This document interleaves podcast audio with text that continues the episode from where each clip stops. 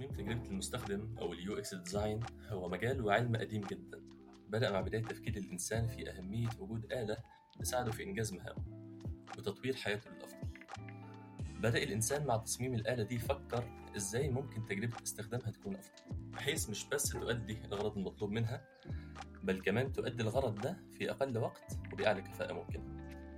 مع تطور الآلة وتطور عقل الإنسان بدأ الاحتياج لتجربة مستخدم سلسة وملائمة لمتطلبات العصر من ميل للسرعة والكفاءة في كل تفاصيل الحياة بدأ الاحتياج ده يزيد ويتشعب. مع بداية التسعينات بدأ استخدام مصطلح UX design للدلالة بشكل منتظم على وجود علم وتخصص كامل. كل شغلته إنه إزاي يخلي العلاقة بين الإنسان والآلة أكثر كفاءة. ولأي مدى ممكن التصميم سواء ال hardware أو software يأثر على تفاعل الإنسان معها. واللي بالنهاية بيكون ليه تأثير مباشر تقريبا على كل تفاصيل حياتنا. من أول كبس النور لحد مقبض الباب وصولا لتفاصيل أكثر تعقيدا زي سواقة العربية إلى آخره. ضيفنا النهاردة حد فريد من حيث تجربته المهنية عامة والتخصصات اللي اشتغل فيها ومن حيث شغله ك UX designer مع خبرة أكثر من 10 سنين بمجال التصميم. باشمهندس أحمد فارس هو product designer جاي من pure technical background اشتغل مع القطاع الخاص والقطاع الحكومي في مؤسسات جوه وبره مصر. أسس أكثر من startup في مجال التصميم وحاليا شغال مع شركة Weaveworks في لندن ك senior product designer بالتوازي مع إدارته للمجرة coworking space وتخصيص وقت ثابت لل mentorship sessions حلقتنا النهارده هتكون عن ال UX design إزاي بدأ؟ وإزاي دخل مصر؟ إيه طبيعة الخبرة العملية بمجال ال UX design وايه اللي بيساعدك إنك تلاقي الوظيفة المناسبة ليك. هنتكلم عن تجربة الباشمهندس أحمد فارس في تصميم تجربة المستخدم للأنظمة الحكومية. وأخيرا إزاي وإمتى يقدر ال designer يختار ال domain الأنسب ليه في مجال التصميم؟ وإزاي brand لنفسه كمصمم؟ أهلا وسهلا بكل اللي بيسمعنا. لو بتتابعنا على أي platform Apple Podcasts Google Podcasts Anghami Spotify YouTube ما تنساش تعمل follow للقناة وتفعل ال notification بحيث يوصلك كل جديد. أنا إسلام السلطان وده UX Corner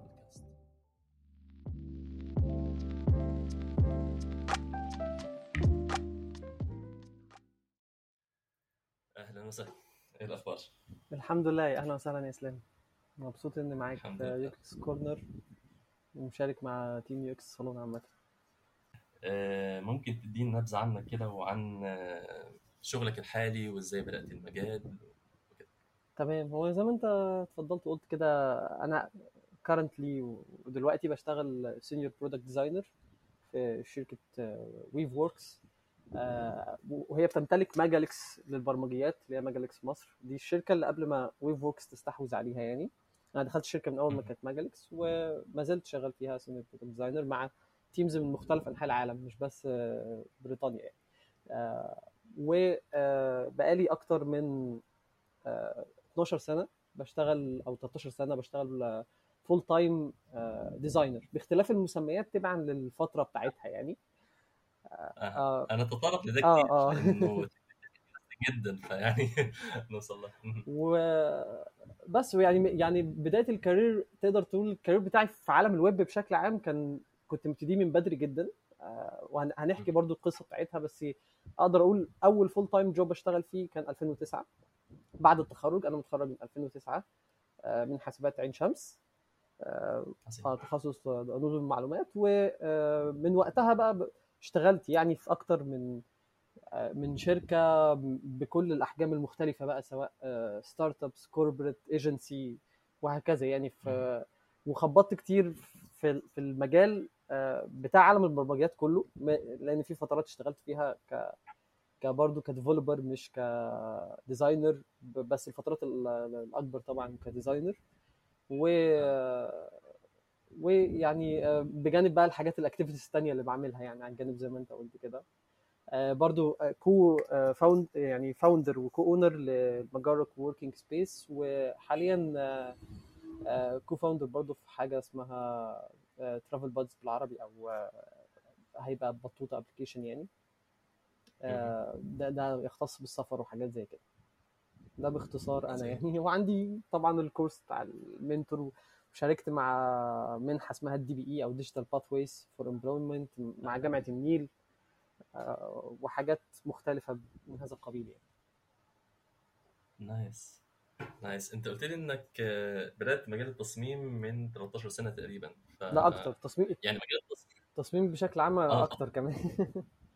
أكتر من 13 سنة. آه آه لا أكتر بكتير يعني.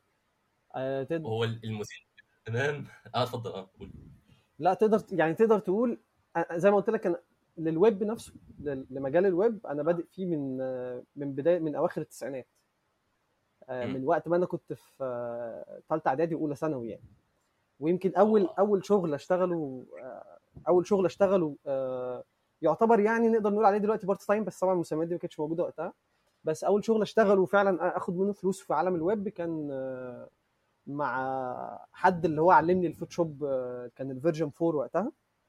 آه، كان كان صاحب سايبر كده وكان عنده زي موقع اسمه كان اسمه لغاتي dot com.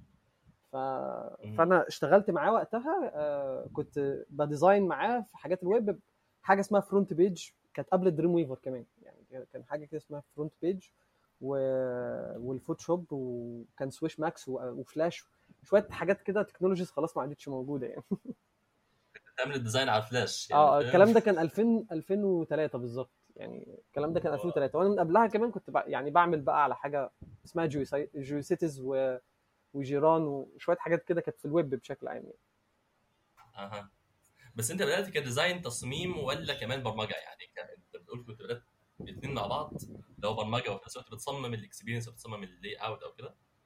أقول لك الم... الدنيا مشيت معايا إزاي؟ يعني عشان تبقى في أنا أنا زي ما قلت لك فترة يعني أنا حظي الحلو ان والدتي آه، كانت بتشتغل في الثانويه في الثانويه بنات.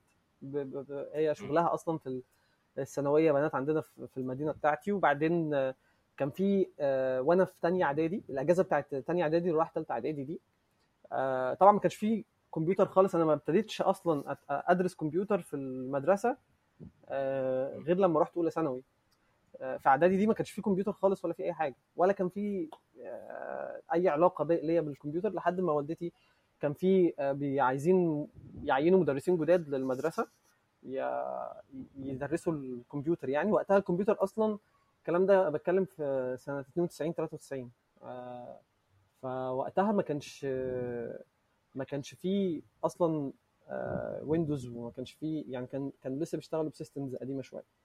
فبس. التكنولوجيا ساعتها تقريبا بأوريد يعني فاهمني؟ آه آه يعني ده كان خيال علمي بالنسبة لي. فبس هي حطتني فوق البيعه مع المدرسين. اتعلمت وقتها كان في لغة قديمة جدا اسمها لوجو. لغة قديمة جدا كانت. تعرف ترسم بيها ال shapes. يعني أنت بتقعد تدي orders أو أو تدي prompts كده لل للب- لل PC يعني عشان يبتدي يرسم لك shapes. عشان ترسم مثلث كانت بتحتاج تدي ثلاث أوامر عشان تعرف ترسم الثلاث أضلاع يعني. فاتعلمت بقى لوجو ولغة بيزك وشوية حاجات زي كده واستمريت معاه بقى لحد ما ما رحت الأولى ثانوي. يعني كل أجازة صيف كنت خلاص بقى مع آه، مستر أحمد ده اللي هو كان الموجه يعني بتاع بتاع الحاسب الآلي في في الإدارة التعليمية دي. استمريت معاه فوق البيعة. أنا الطفل الصغير اللي في وسط الناس الكبيرة بتتعلم هيبقوا مدرسين يعني. فلحد ما ما ابتدى بقى ال Windows بقى يجي آه، على 94 95 وابتدى بقى يبقى في Windows وانت عشان تدخل عليه تدي prompt برضو عشان تدخل تكتب win وتعمل slash عشان تقدر تدخل عليه وحاجات زي كده. آه. فلحد بقى ما رحت أولى ثانوي. وأنا في أولى ثانوي آه، كان بداية الإنترنت ما يدخل مصر اللي هي 037 والحاجات دي. ما كانش لسه بقى في ال cybers كتيرة. فهو يعني آه، ساعتها أنا آه، جيت آه، أخويا كان في إعدادي بقى ساعتها أخويا الأصغر مني كان بيدرس مادة اسمها تكنولوجيا المعلومات. ففي مرة مسكت الكتاب بتاعه لقيت في الكتاب إن أنت ينفع تعمل آه، website وتعمل له hosting على على حاجة مجانية اللي هي كانت GeoCities بتاعت Yahoo GeoCities dot Yahoo dot com فأنا ده كان موجود في كتاب إعدادي. ده, ده هو أخويا في إعدادي وأنا في أولى ثانوي. الكلام ده بكلمك 2000 سنة 2000 بالظبط يعني. فبس خدت بقى ال- الكتاب ده قعدت بقى إيه عايز أدرسه مفيش ما عنديش كمبيوتر. فكان في مكتب مكتب كده صغير بي- بيدخلك على الكمبيوتر الساعة كانت ب 9 جنيه تقريبا. آه، بيدخلك كمبيوتر واحد جوه المكتب هو اللي بيخش على الإنترنت الدايل أب وبتحجز الساعة. فكنت بروح أحجز بالنص ساعة بالحاجة زي كده عشان أقعد أجرب ال- اللي أنا شايفه في الكتاب بس يعني من هنا اختصارا يعني من هنا ابتديت بقى إيه أعمل websites وحاجات زي كده لحد ما اتعرفت على محمد شريف اللي هو كان صاحب سايبر كده وبعدين قال لي أنت عايز برنامج ال FrontPage ده ليه؟ عايز برنامج مش عارف كذا ليه؟ فقلت له عشان بعمل websites كان ساعتها بقى موضوع المنتديات كان منتشر وموضوع ال- اللي هي آه، الشات والحاجات اللي هي كانت Yahoo chat وال Digi chat اللي كانت بيبقى على ال web ال rooms وال... وال blog والكلام آه لا كان لسه برضو عالم ال blog كانش لسه برضو كان mature enough يعني. فبس فهو محمد حظي الحلو إن محمد أصلا كان بيدرس آه كان هو دارس أصلا آه في معهد تكنولوجيا البصريات و... وكان وكان عارف ال Photoshop فابتدى يعرفني على ال Photoshop فابتديت أ design بال Photoshop. المهم من هنا لهنا أنا اشتغلت بقى بال... بعد كده في ال Photoshop بعمل designs في طبعا في حاجات تطوعية بعد كده آه، مع مع أماكن تطوعية بقيت فيها مع بجانب إن أنا كنت بعمل يفط مثلا وحاجات زي كده. فال design ما كانش هو الأساس بتاعي لحد ما جيت دخلت الجامعة. آه، وأنا في أولى جامعة ابتديت بقى تركيزي كله إن أنا هبقى developer أنا حد هبقى programmer و developer وال design دي حاجة على الجنب يعني. مش ما كانش تركيزي عليها الصراحة إنها الأساس بتاعي. آه، بس معلش آه. قبل ما تكمل أنا عايز أسأل عن ال- ال- ال design ساعتها يعني هو كان باين ساعتها إن هو ليه مستقبل أو في مجال كبير ساعتها اسمه مجال ال design أو ال web design يعني فاهمني؟ لا هو في ده ساعتها هقول لك آه هي ال web design أنا كنت واخدها ك ك web design كنت واخدها حاجة على الجنب آه. يعني مش مش هي ال main الرئيسي بتاعي آه لأن كنت عملت بقى خلاص كنت أنا وقتها كنت برضو مشترك في منتدى كده عربي كان اسمه Q 8 يعني اختصارا لكلمة. كويت يعني فهو Q 8 ده كان كويت ده كان منتدى كبير كده وكنت موجود فيه وبعدين بقى وصلت إن أبقى admin في في مجموعة آه، حاجات في المنتدى وكده وبعدين ابتدت تحصل شوية خلافات وشوية حاجات ما بين بقى المصريين والعرب حاجات زي كده. فابتديت إيه أقول لي طب أنا عايز أعمل موقع بتاعي. ساعتها بقى ابتدى يطلع مصراوي وأنا ساعتها زي قلت لك بشتغل مع آه، لغاتي. فابتديت أعمل أنا إيجيبتاوي. ابتديت أعمل أنا إيجيبتاوي. ابتديت أعمل حاجة اسمها ريمكساوي ابتديت أعمل حاجة اسمها العباوي اللي هو عارف قوي دي؟ فترة قوي دي اللي هي فترة آه، آه. فترة عجيبة يعني. ف وطبعا بقى كان في بقى سوالف سوفت وكان في آه، آه، تريد نت سوفت كان آه، كان عامل ضجة آه ساعتها وتريد يعني. نت أفتكر من إخواتي. تريد نت كان آه. كان أقوى بكتير يعني. المهم فترة المنتديات دي كانت فترة رهيبة. وأنا بقى في الفترة دي يعني أثناء ما أنا بدرس في الجامعة أنا في الجامعة بعمل development يعني بتعلم programming وكل المشاريع بتاعت كل سنة بعملها programming بس بره بره الجامعة أنا عندي ال websites بتاعتي وكان ساعتها بتجيب لي برضو دخل شوية كويس آه، بسبب ال traction اللي كان عليها وكده و Google AdSense وكانت فترة يعني بالنسبة لي آه، كانت رهيبة يعني. بس كل ده أنا ب- بقول على نفسي إن أنا web designer و aspiring بقى إن أنا أبقى web developer يعني. إن ده ال level الأعلى اللي أنا هروح له يعني. آه، لحد لحد بقى ما يعني ما اتخرجت أنا يعني كنت .NET و SQL Server وكنت اي اس بي دوت نت يعني حتى حتى مش مشاريع بتاعتي كنت بشتغل اي اس بي دوت نت ودوت نت وحاجات كلها technology بتاعت مايكروسوفت يعني. في الجامعة. آه، وبعدين لما اتخرجت من الجامعة أول وظيفة ليا كانت IT engineer عارف بتاع كل حاجة. يعني هو كانت industry أول وظيفة يعني full time اللي هو وظيفة فعلا full time يعني من قبلها أنا بشتغل حاجات كتير جدا في أماكن كتير. أروح مثلا CompuTech center بدي فيه حاجات ليها علاقة بال web design آه، مش عارف بشتغل مع ايجنسي معينة بعمل websites وبعمل حاجات. بس بداية بقى ال full time إن أنا رحت آه، آه، شركة كانت متخصصة في منتجات البترول وال وال- والتخ- والتخليق الصناعي ومش عارف شوية حاجات كده بتاعت مصانع وحاجات زي كده. عندهم سبع فروع آه، حوالين المحافظات وعندهم سيرفرات و IT وكده. فكان في إيهاب هو ال network administrator هناك وأنا المفروض رايح أساعده.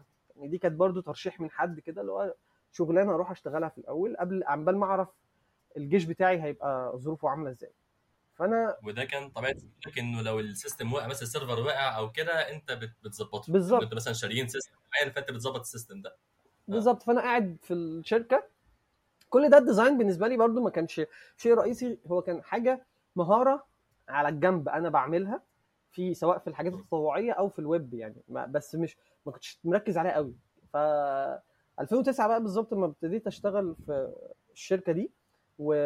وأنا موجود في الشركة فكان طبيعة الحال أي حد بيجي يعرض عليهم حاجة technology من بره بيجيبوني أقعد وكده. فكان في شركة جاية تعرض عليهم تعمل لهم ال website بمبلغ معين والكلام ده كله.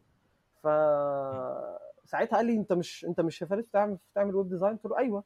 آه، فقال لي خلاص.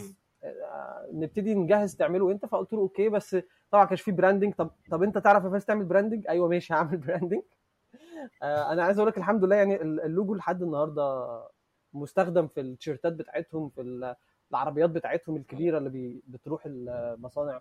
يعني لحد النهارده أنا بشوف ده بعيني يعني في في مدينة العاشر بالذات لما بروح الشرقية في بلدنا يعني. فالمهم يعني عملت ال- ال branding وعملت ال- ال website وال portal. ساعتها عاملها بحاجة اسمها Joomla.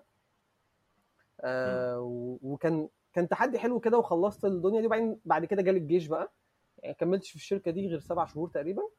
هم اللي عملت فيهم. الموضوع.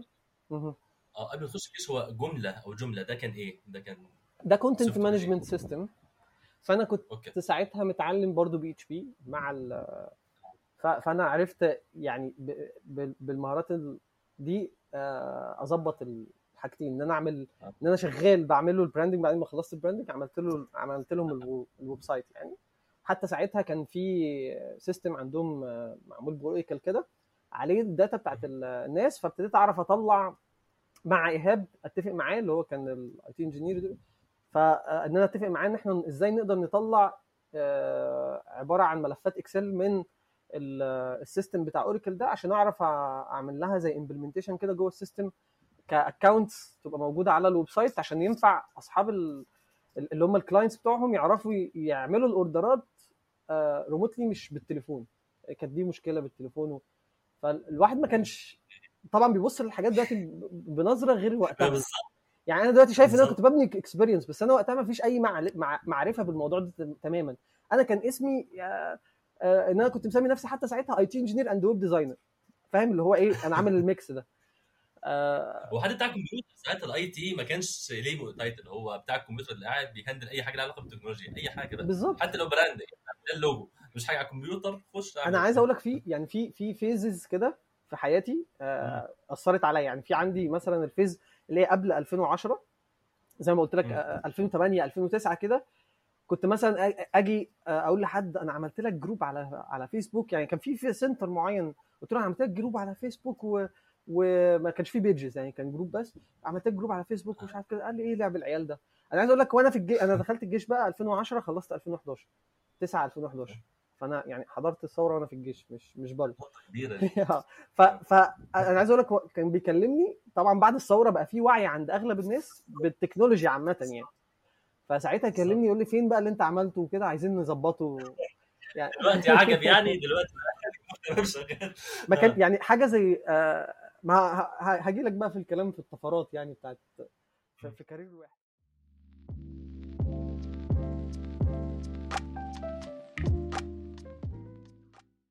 المهم إن أنا دخلت دخلت الجيش كنت بشتغل حاجة وبعدين لما خل- خلصت الجيش بقى طبعا بدور على إن أنا أشتغل تاني. آه، خبطت برضو تاني كام تخبيطة كده لحد ما الواحد. آه، ال- ال- ال- الحاجة اللي غيرت بقى في ال career بتاعي بشكل كبير. آه، إن أنا كنت رايح شركة من الشركات 2000 في أوائل أوائل 2012 أوائل 2012 كده كنت رايح شركة من الشركات. طبعا كنت بروح interviews كتير بقى وبترفض كتير يعني.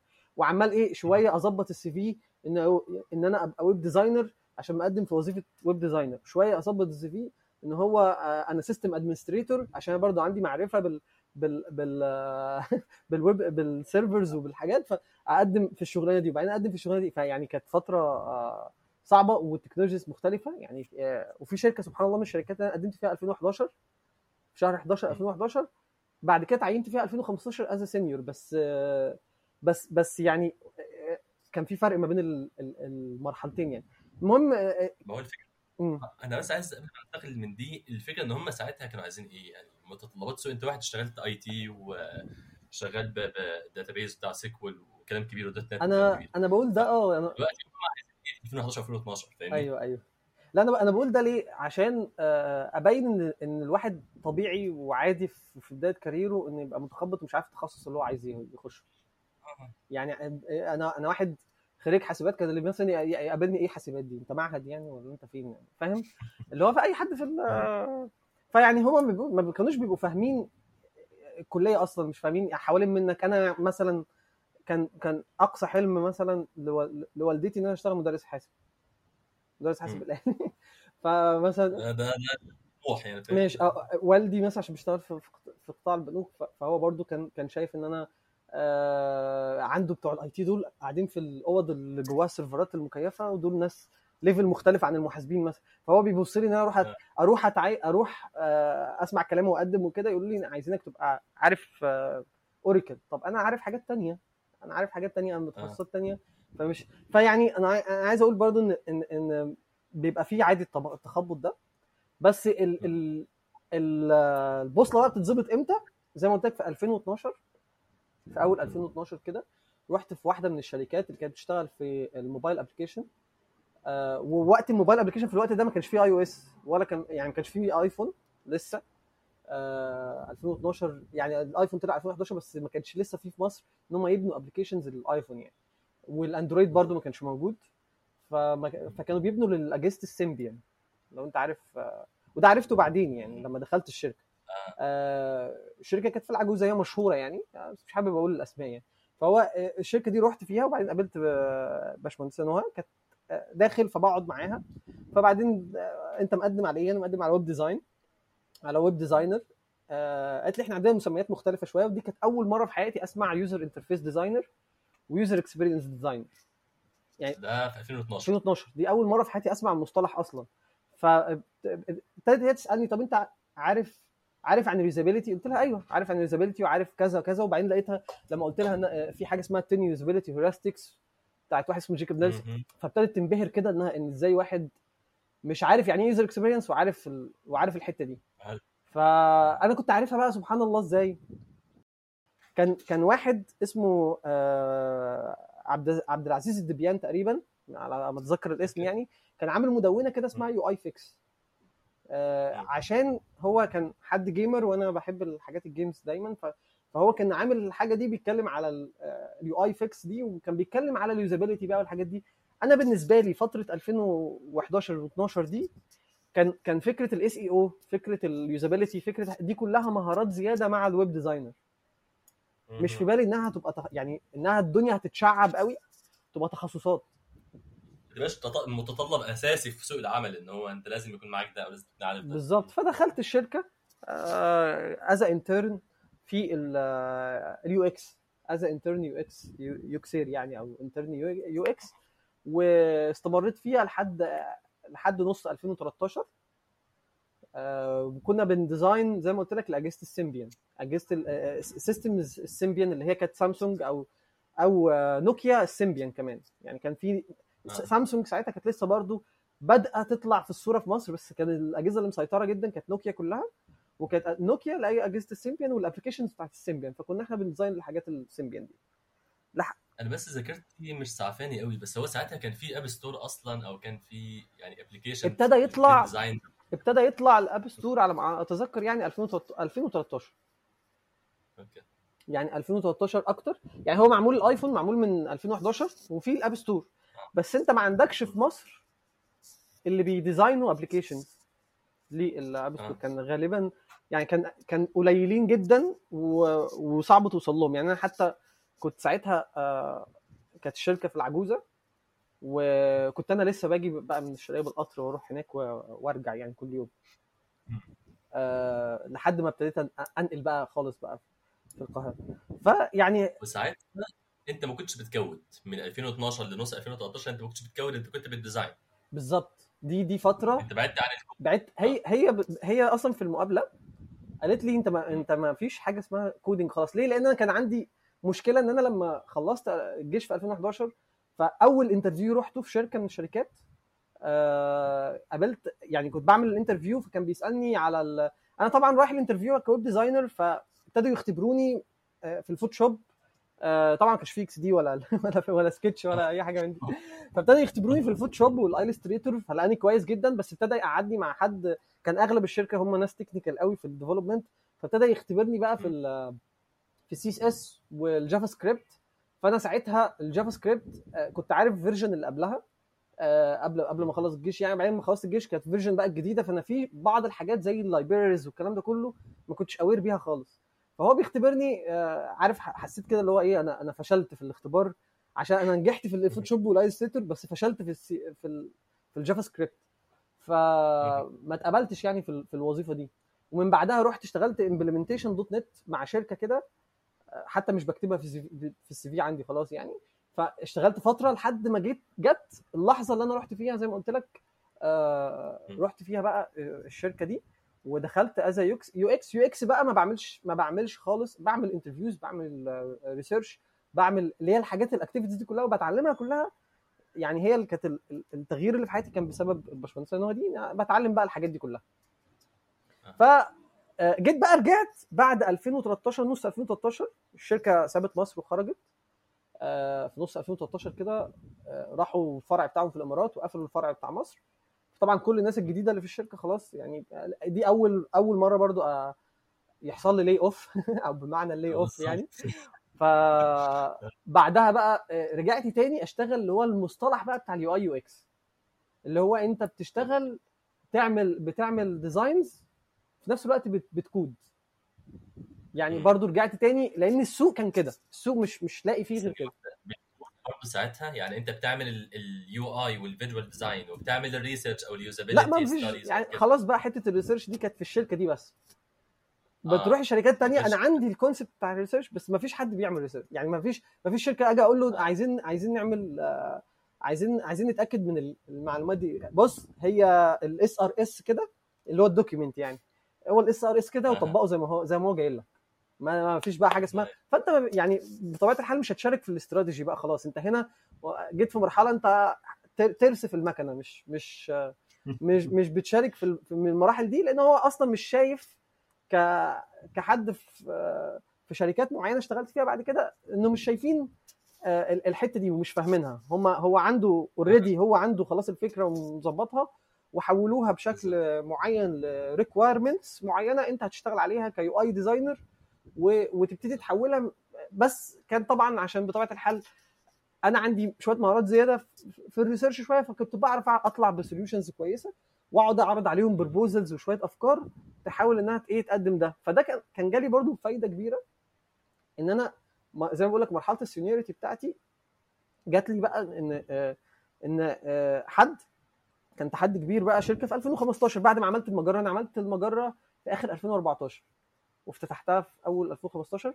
بعدين جاي بعد المجره بكام شهر كده بص لقيت آه، شركة اللي أنا بقول لك عليها قدمت فيها في 2011 دي لقيته بيكلمني بيقول لي في عندنا project هيبقى بره مصر و... و... وأنا آه، يعني متابع جدا عندك وأنت المفروض هتيجي هتبقى senior وهيبقى معاك اتنين designers تانيين junior وكده وبتاع وإن أنت تشتغل على ال project ده و... و...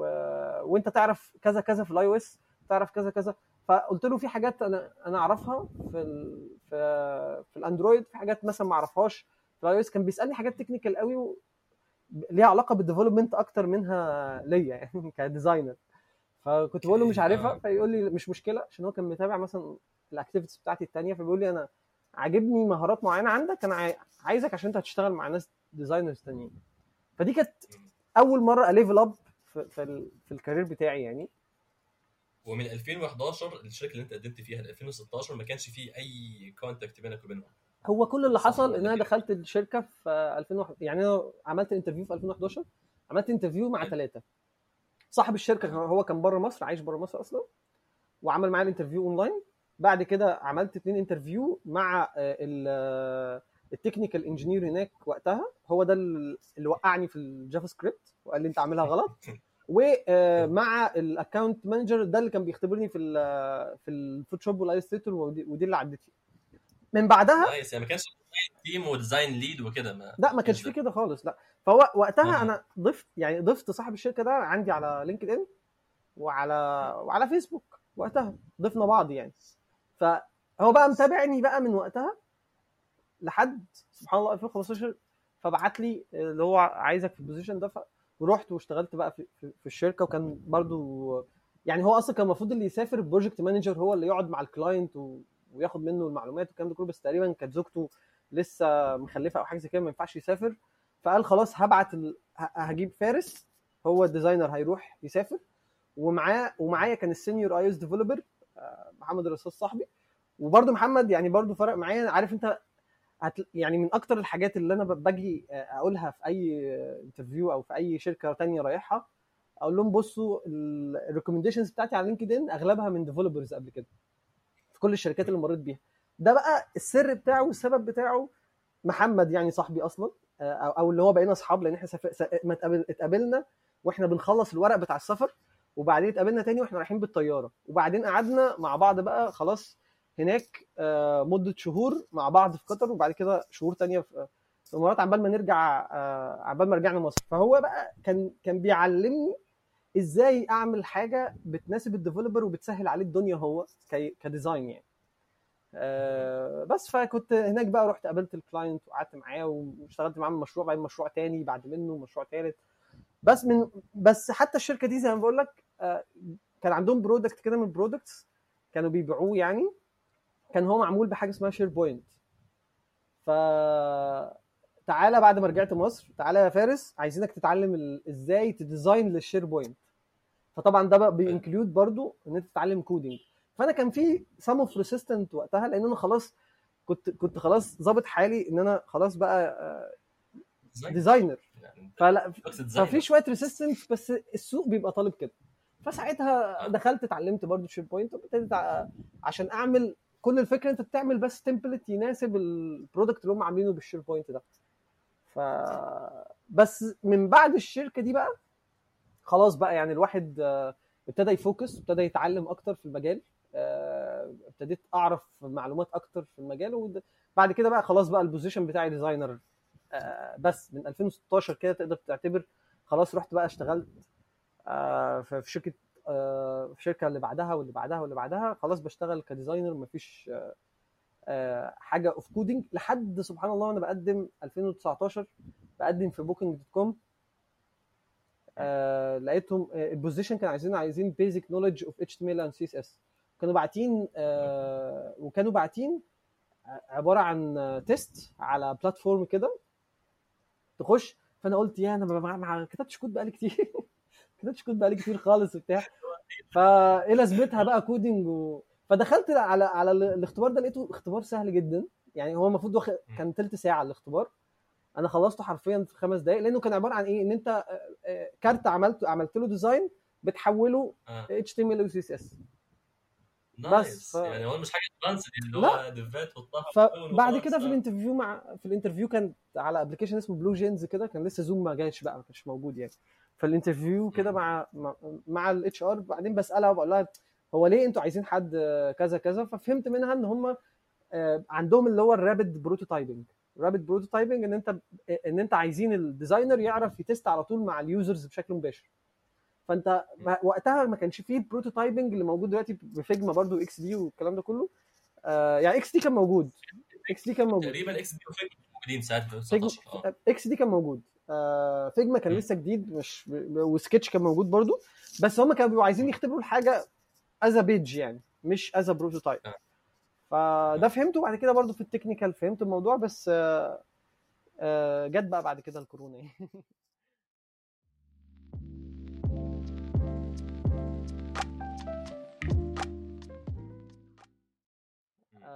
وقت الكورونا بتعمل إيه؟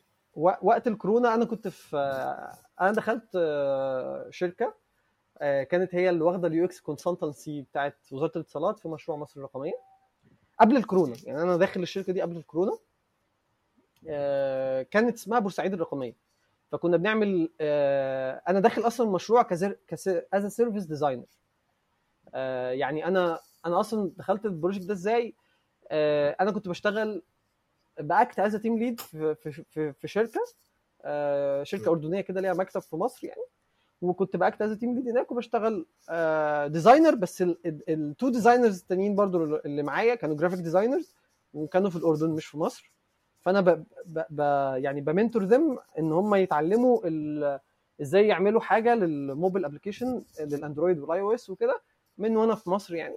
وبعدين بعد كده بدور بقى على الخطوة اللي بعدها إن أنا عايز أشتغل وسط team أتعلم منه مش أنا بس اللي فكان ساعتها ال project ده آه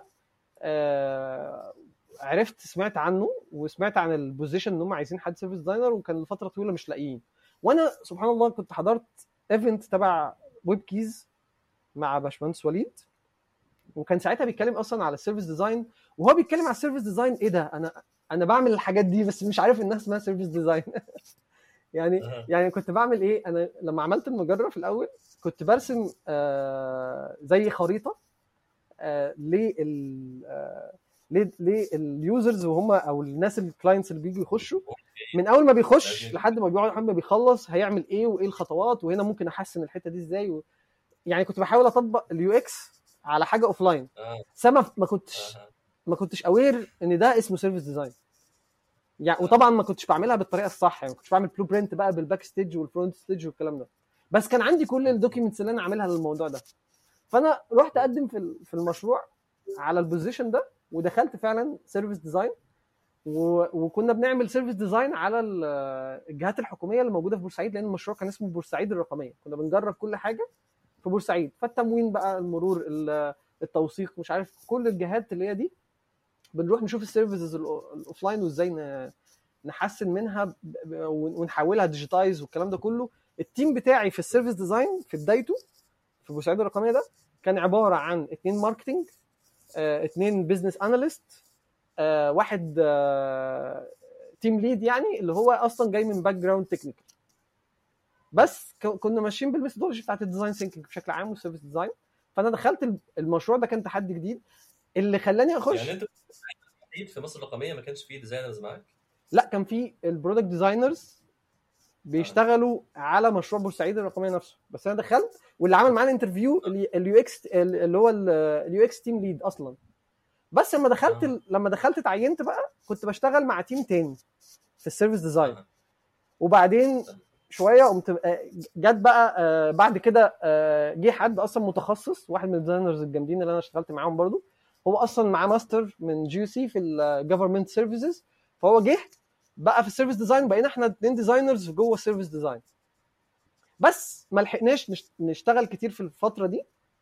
آه، أنا نسيت أقول برضو إني اشتغلت U يعني وأنا في ال service design حصل halt كده في ال service design وابتديت أرجع تاني أشتغل في research بس.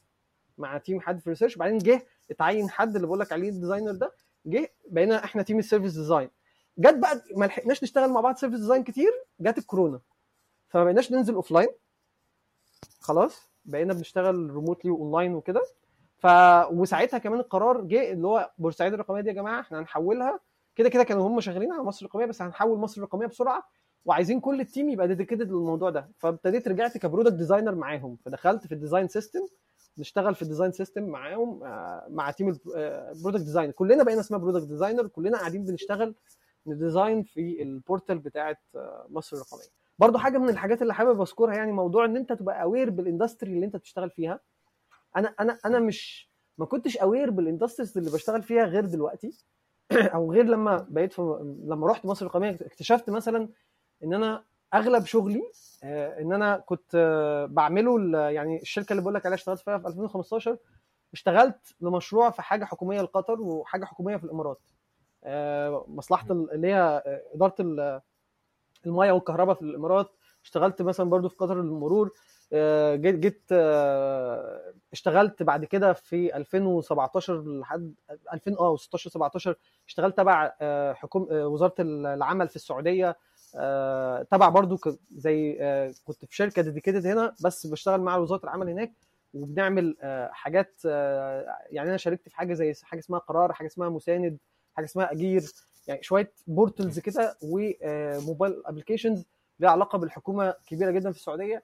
بعد كده بقى مصر الرقمية ف بقيت aware إن أنا إيه ده ال industry اللي أنا شغال فيها طول الوقت أغلبها حاجات حكومية. ده ده أنا مش ما كنتش aware بيه وأثناء ما الواحد ماشي في ال career يعني فاهم قصدي؟ يعني طبعا اشتغلت برضو في شركات startups كنت بعمل حاجات يعني عملت مثلا applications ليها علاقة بال fintech برضو و application ليها علاقة بال e-commerce كتير. application بتاعت websites ليها علاقة ب industries مختلفة.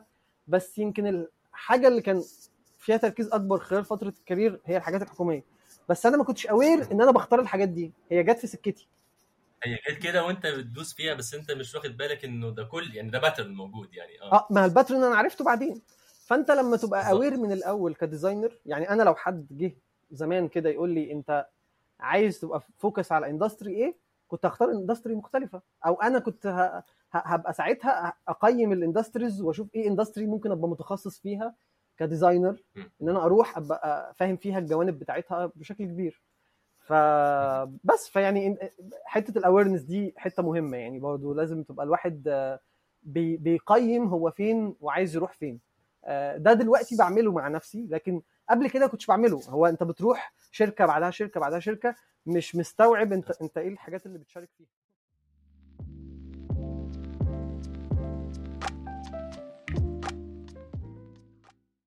أنا خدت بالي من حاجة وأنت بتتكلم عن آه، شغلك مع الحكومة هنا في مصر أو في السعودية إنه أنا بتهيألي إنه ده challenge على مستوى وعلى level مختلف خالص عن إنك تشتغل مع قطاع خاص مثلا أو مع product تاني. إنك بتعمل حاجة هي موجهة بشكل أساسي مثلا للشعب اللي هو 100 مليون 120 مليون. آه دي حاجة ده حوار. فايه يعني فاهمني؟ بت handle. حقيقي والله كنت بت handle ده إزاي؟ لأنه أنت ال product أنت بتعمله هيستخدموه ناس كتير. الناس كتير مش اللي هم مليون 2 مليون لأ هم مش كده بس هم في geographic area معينة فهم يعني فاهمني؟ كان في research challenges معينة موجودة. جدا. فلو جدا. تحب تحكي عنها أكتر. آه يعني خليني أقول لك مثلا موضوع ال- وأنا وأنا شغال في لسه كان اسمها بورسعيد. كنا بنا... كنت بعمل research آه، أجيب لك case محددة أهي. إن إحنا كنا بنعمل research على موضوع ال adoption adoption يعني إيه؟ okay. مدى قابلية الناس لاستخدام ال technology. بس إحنا بننزل نقيس ده. يعني بنعمل research في المصالح وفي الشوارع عشان نقيس مدى قابلية الناس لحاجة زي كده. فطبعا ده في 2000 ده ده 2019 2019 آه يعني ف... فانت عندك مثلا حاجة زي كده طبعا في في في ثلاث جوانب.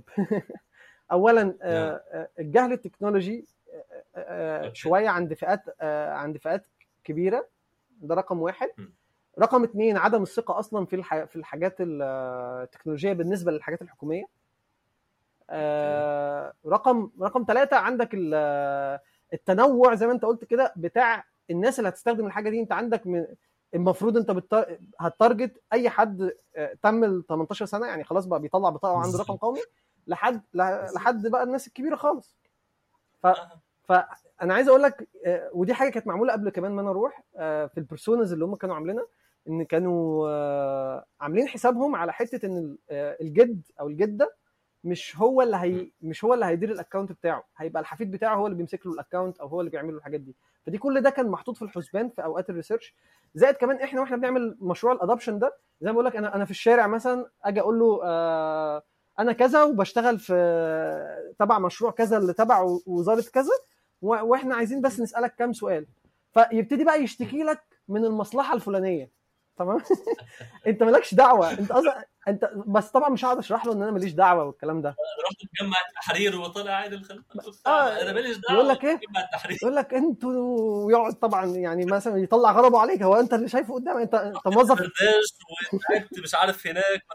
أنا ماليش دعوة بالحوار. ف ف, ف برضو يعني ده أنت طبعا كنت بتعمل بأكتر من methodology في methodology اللي هي ال direct. دي. أنت بتنزل تعمل field study methodology direct أنت بتسأل الناس على طول. وفي methodology ال ethnographic أو اللي هو ب... انت بتعمل field study as in انت shadowing shadowing دي بقى كنا كنا بنعمل فيها شوية trick ات كده. الصراحة دي كانت أول مرة أعملها وأحس ب suspense فيها آه. يعني. كنا بنعمل shadowing دي اللي هو مثلا أروح مصلحة التموين يا جماعة وأقوم إيه وأقوم واقف مع المواطنين كده. أقول لهم إيه أنا لسه ناقل جديد هنا في بورسعيد و... و... و... يعني بيبقى فيها شوية كذب. لا أنا أنا أنا أنا لسه ناقل بورسعيد هنا جديد ومش عارف إيه وادي آه. وادي العنوان بتاعي بس كل ما أجي أسأل كل ما أجي أسأل مش عارف أعمل إيه وإيه الخطوات اللي أعملها بعد كده. أنا بعمل كده ليه؟ أنا بعمل الحركة دي ليه؟ عشان أختبر. مدى معرفه الناس يعني أنا وقتها آه، يجي يقول لك إن الناس عارفة كل الخطوات. ماشي يا سيدي. آه، أنت دي حاجة أنت متأكد منها؟ هو أصلا ال UX research بكل بساطة أنت عندك assumption assumptions أو عندك شوية hypothesis مهما مهما جيت قعدت تقول في كذا والناس عارفة كذا والناس عارفة كذا دي كلها اسمها hypothesis لحد ما تيجي تختبرها مع الناس بجد اللي انت بت target ها فبختبرها بالطريقة دي ان أنا أعمل shadowing إن أنا را- رايح يا جماعة أنا تايه ومش عارف أعمل إيه. فتبص تلاقي في مواطن بيساعدك في مواطن تاني بي- بيقول لك في مواطن تالت مش عارف بكذا. فتبتدي تك- تكتشف إن في ناس عارفة في ناس مش عارفة في ناس يجي يقول لك ال trick ات المخفية اللي أنت ممكن ما تعرفهاش من الموظف تعرفها من المواطن. فتبتدي تعرف المواطن بيكون عنده initiative أكتر من موظف ساعات كتير إن هو هو حد منك فاهمني أنا مواطن زيك فخليني أقول لك يعني أحكي لك story بقى أنت تمشي من هنا لا ال... أحسن ده. البين بوينتس. الحقيقية اللي عنده تكتشفها بقى بالظبط. تريفيل فكنا بنعمل ده وطبعا ودي برضو كانت أول مرة آه يبقى في مثلا أتع... أتعلم برضو إن مش شرط كل اللي. اللي يشارك معايا في ال research لأن إحنا كنا designers عددنا محدود. بس عايزين نعمل massive research عايزين يعني في مصالح كتيرة وحاجات زي كده. فكنا بنتقسم squads نتقسم squads كل squad عليه designer هو ال- ال- ال- ال lead بتاع ال squad ومعانا بنجيب ناس ushers عارف الناس ال ushers الشباب شباب في الجامعة لسه أو آه. كده بس بنبقى كنا بنبقى مت target ين شباب جامعة كويسين آه عندهم شوية وعي يعرف يسأل أسئلة إزاي يعرف يتعامل مع الناس إزاي. فيبقى يبقى جاي معايا وبنبتدي ننتشر نعمل نعمل ال- الحاجات دي كله بيجمع بي gather ال data. عشان ال data دي نعرف نعمل لها analyze بعد كده نطلع بيها بيها ب insights حقيقية إن إحنا إيه الحاجات اللي هنشتغل عليها وإيه ال priorities وإيه فكان يعني لا الصراحة كانت فترة مليانة بال- بال research جامد. آه، عكس مثلا؟ قبلها أقدر أقول لك قبلها مثلا 2017 كنت شغال على كنت شغال في في startup كده أو أو تقدر تقول agency software house يعني كان software house أنا اللي كنت بعمل ال initiative بتاعت إن إحنا نعمل research لأن ما كانش عندهم research كنت شغال UI UI UX designer ففجاه أقول لهم عايزين نعمل عايزين نعمل research لا research إيه وبتاع إيه. فأنا أجي أقعد مع ال client أقول له إيه آه، أجي أقعد مع ال client يعني مع ال- برضو ال business analyst اللي كانوا بيبقوا معانا أو ال account manager يعني. وأجي أقول لل client في كذا وكذا وكذا. بس إيه رأيك لو إحنا عملنا اختبار مع كذا؟ هو طبعا ما كانش يبقى في باله. فحتى كان. بيزعلوا مني في الشركة اللي هو ما تقولش لل client كده. هو هو هيبقى فاكر إن إحنا بنعمل ده عشان نخليه يدفع فلوس زيادة. فابتديت بعدها أنا آخد initiative إن أنا أعمل usability tests يعني كان في application هو آه، كان اسمه Money Mining وبعد كده اتغير اسمه آه، كو- كويناينو باين أو كوينو حاجة زي كده. المهم يعني ده application كان عبارة عن لعبة وأنت بتكسب منها فلوس direct آه، كل ما تلعب كل ما تكسب فلوس حاجة زي كده. فأنا اختبرته على ناس يعني عملت usability test على ال prototype بتاعه على على ناس تبعي وابتديت أطلع بال insights وبعدين أعرضها وأنا جاي أقعد مع ال client أعرض عليه إن في كذا وكذا وكذا وشوف دي دي حققت إيه ودي حققت إيه. والفكرة الفلانية اللي أنت كنت بتقول عليها أهي فعلا طلعت صح بس الفكرة الثانية دي مش عارف كذا. وأدي الدليل بتاعها وأدي ال record اللي مع ال usability فابتدى يعجبه الموضوع. كان client انت يعني انت رحت له ب results ما رحتلوش ب theory أو كده. هتيجي تقول له هتيجي هتيجي تقترح عليه مجرد تقول له لازم نختبر مش هيفهم يعني مش هيعرف ده. فأنا ابتديت أعملها as MVP يعني أو آه، آه، على على ال prototypes الصغيرة إن أنا أختبر واجي له فعلا ب results ابتدى هنا يعرف إن في آه حاجة هنا تنفع يعني آه، إن إحنا نعملها. وابتدوا يقتنعوا في الشركة بالموضوع ده وابتدوا يساعدوني عكس ما كانوا بيبقى في resistant في الأول ضد الموضوع ده. آه، بس زي ما بقول لك ما كانش فيه بقى إن أنا في team research أو مع designers أغلب بقى الشغل كنت ببقى أنا آه، و- ومفيش ديزاينرز تانيين. أغلب الشغل كان كده. زي ما قلت لك يا إما لحد ما رحت مثلا اللي هي الشركة الأردنية اللي بقول لك عليها دي رحتها 2018 2018 آه، 2017 2018 وبعدين بعد كده رحت بقى مصر الرقم آه، بورسعيد الرقمية 2019 آخر 2019 وبعدين بعد لما جت الكورونا عملنا بقى إيه مصر الرقمية.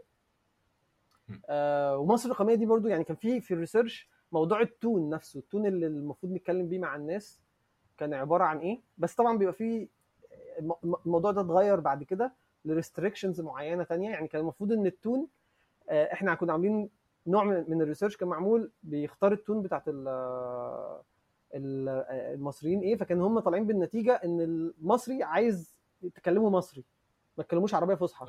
عشان يعرف يثق يعني عشان يعرف مش يثق عشان يعرف يتعامل مع ال portal خصوصا إن أنت عندك آه، قطاع عريض جدا من المصريين آه، ما بيعرفش يتعامل باللغة العربية الفصحى بس طبعا ال restriction إن أنت دي حاجة حاجة official فلازم تبقى هي باللغة العربية الفصحى بس ال research كان مطلع لك إن هو لأ ال tone لازم تبقى ال research النتيجة بتاعته كانت إن ال tone لازم تبقى مصري لغة مصري صريحة آه، بس ده بالتالي خليك تشتغل أكتر على ال copywriting أو ال micro copies في ال في ال في ال product انه حتى لو لغة عربية فصحى لأ خليها. بلغة سلسة تبقى قريبة بالظبط،. قريبة منهم ما تبقاش معقدة يعني. فلا يعني كان كان في صراحة challenges كتيرة وفي وتعاون مع designers كتير آه، أنا أنا سعيد إن أنا اشتغلت معاهم جدا وتعلمت منهم كتير يعني. كل واحد فيهم كان بيضيف لي حاجة. و يعني أنا أنا عايز أقول لك برضو ال initiative بتاعت ال design system أصلا وقتها آه، في 2020 لما ابتدينا نشتغل آه، على موضوع ال design system برضو أنا وكان في معايا أسماء كان كان برضو كانت كان فيها حاجات الواحد بيخش يتعلمها جديدة ويقعد يشتغل عليها ويظبطها جديد و- ويعرف فيها شوية حاجات أكتر يعني. معك طيب أنتوا قعدتوا قد إيه في موضوع ال research cycles دي؟ يعني إحنا لو خدنا الخطوات لا، ده كان في مصر الرقميه كان on كان آه. ongoing كان طول الوقت يعني. برضه أنا نزلت في research شاركت فيه مع ال UX research lead عندنا. زي ما قلت لك في فترة كده service بعدين رحت research بعدين رجعت service تاني. فهي شاركت أنا في في, في ال research كده كانت بتعمله مع على الناس أصلا قابليتهم إن هم يدفعوا حاجات اونلاين دي برضو. كانت طبعا وقتها ما كانش فيه ولا InstaPay ولا ولا كان في ف... ولا كان في فوري كان لسه بال POS system ما كانش لسه ما كانش في My Fawry ال application اللي هو بتدفع بيه اونلاين ما كانش في قبل- يعني كانش في حاجات كتير من دي يعني. كان لسه ال... ال awareness أصلا الثقة ساعتها إنه أنا أحط فلوسي هي فلوسي فين؟ هي فلوسي في جيبي. في فانا هتطلع من جيبي أوديها فين؟ بالظبط. الكمبيوتر مش هتدخل والناس بقى بتقعد تشتكي لك في pain points ثانية انت أنت بتحاول تختبر في حتة معينة. بس بطبيعة الحال في ال interviews بالذات مع مواطنين يعني فطبيعة الحال هياخدوك في حتة تانية. أنت بتحاول بقى إيه؟ تجيبهم للحتة اللي أنت بتركز عليها دي. بس هو بطبيعة الحال بيفضفض وبيروح الحته التانية خالص يعني. ويقعد يتكلم في, في- نواحي كتير يعني. انت دورك ان انت بقى ب target data معينة انت عايز توصل لها عشان تعرف تطلع بينها بينها ب insights ده ال raw data تعرف تحولها ل insights تساعدك في اتخاذ قرار بعد كده للحاجات اللي انت هتروح لها يعني آه،. فيعني لا كان ongoing research لحد زي ما بقول لك لحد ما ابتدينا بقى نبني ال portal نفسها آه، وقت ال... وقت ال... بعد الكورونا بالظبط تقريبا بعد بداية القفل بتاع الكورونا بشهرين تقريبا يعني على نقدر نقول على شهر 4 2020 آه، من 4 2020 لحد تقدر تقول شهر 8 شغالين عشان بس ال portal تقدر تطلع للنور ون- و- وطبعا اتفاقات بقى مع الجهات كلها وال... وكان already يعني بورسعيد الرقمية كانت معمولة بالخدمات بتاعتها بس عايزين نطلعها بقى مصر الرقمية فعايزين فيها تحسين وفيها حاجات فكنا مع مع الجهات ومع كل جهة من الجهات بيبقى فيها ال- ال business analyst بتاعها اللي موجود في الوزاره أو ال- ال point اللي هي بيجمعك بإيه ال requirement بتاع ده وده وده. وهو البوابة هدفها في الأول وفي الآخر زي ما كان الوزير بيقول إنها تبقى paperless أو آه، غير ورقية تماما. أنت بتتعامل مع حاجة تعرف تجمع فيها كل الخدمات في مكان واحد. طبعا كان فيها challenges كتيرة جدا بس آه، لحد ما طلعت بقى للنور في شهر تسعة. آه، بس طبعا كنا بقى رجعنا نعمل usability tests و field studies تاني على شهر تسعة دي لما ال portal اتعملت لأن الناس ما كانتش تعرف عنها حاجة. فواحدة برضو من الحاجات اللي عملناها إن إحنا نزلنا مراكز التوثيق.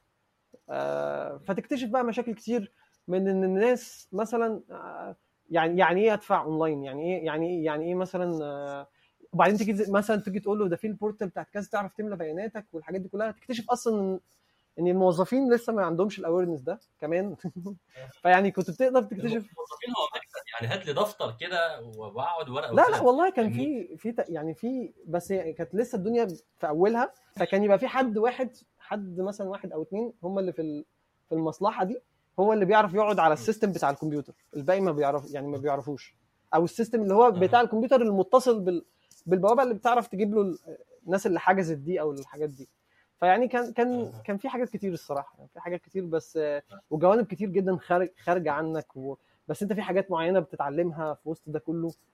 بس ان إن حاجة هيستخدمها هيستخدمها آه، المواطنين دي موضوع يعني كان الصراحة كان كان محفز كبير يعني إن أنت في حاجة هيستخدمها. لأن قبل دي أجي أكلم أي حد عادي في- العيلة. أنت فاهم؟ في العيلة أنت يعني أنت بتعمل إيه؟ آه في- فيقول لك صلح لي التليفون. هو مش مش مستوعب يعني. برضه الوعي ما كانش برضه بدرجة كبيرة. فانت أنت يعني أنت بتعمل إيه؟ فأقول له أنا عامل system في السعودية اسمه أجير مثلا. أنا عامل system في هو ما يعرفش يعني ما... إيه أجير ده؟ تصاريح يعني أنت بتعرف تطلعها اونلاين طب بس مش عامل حاجة هنا في مصر.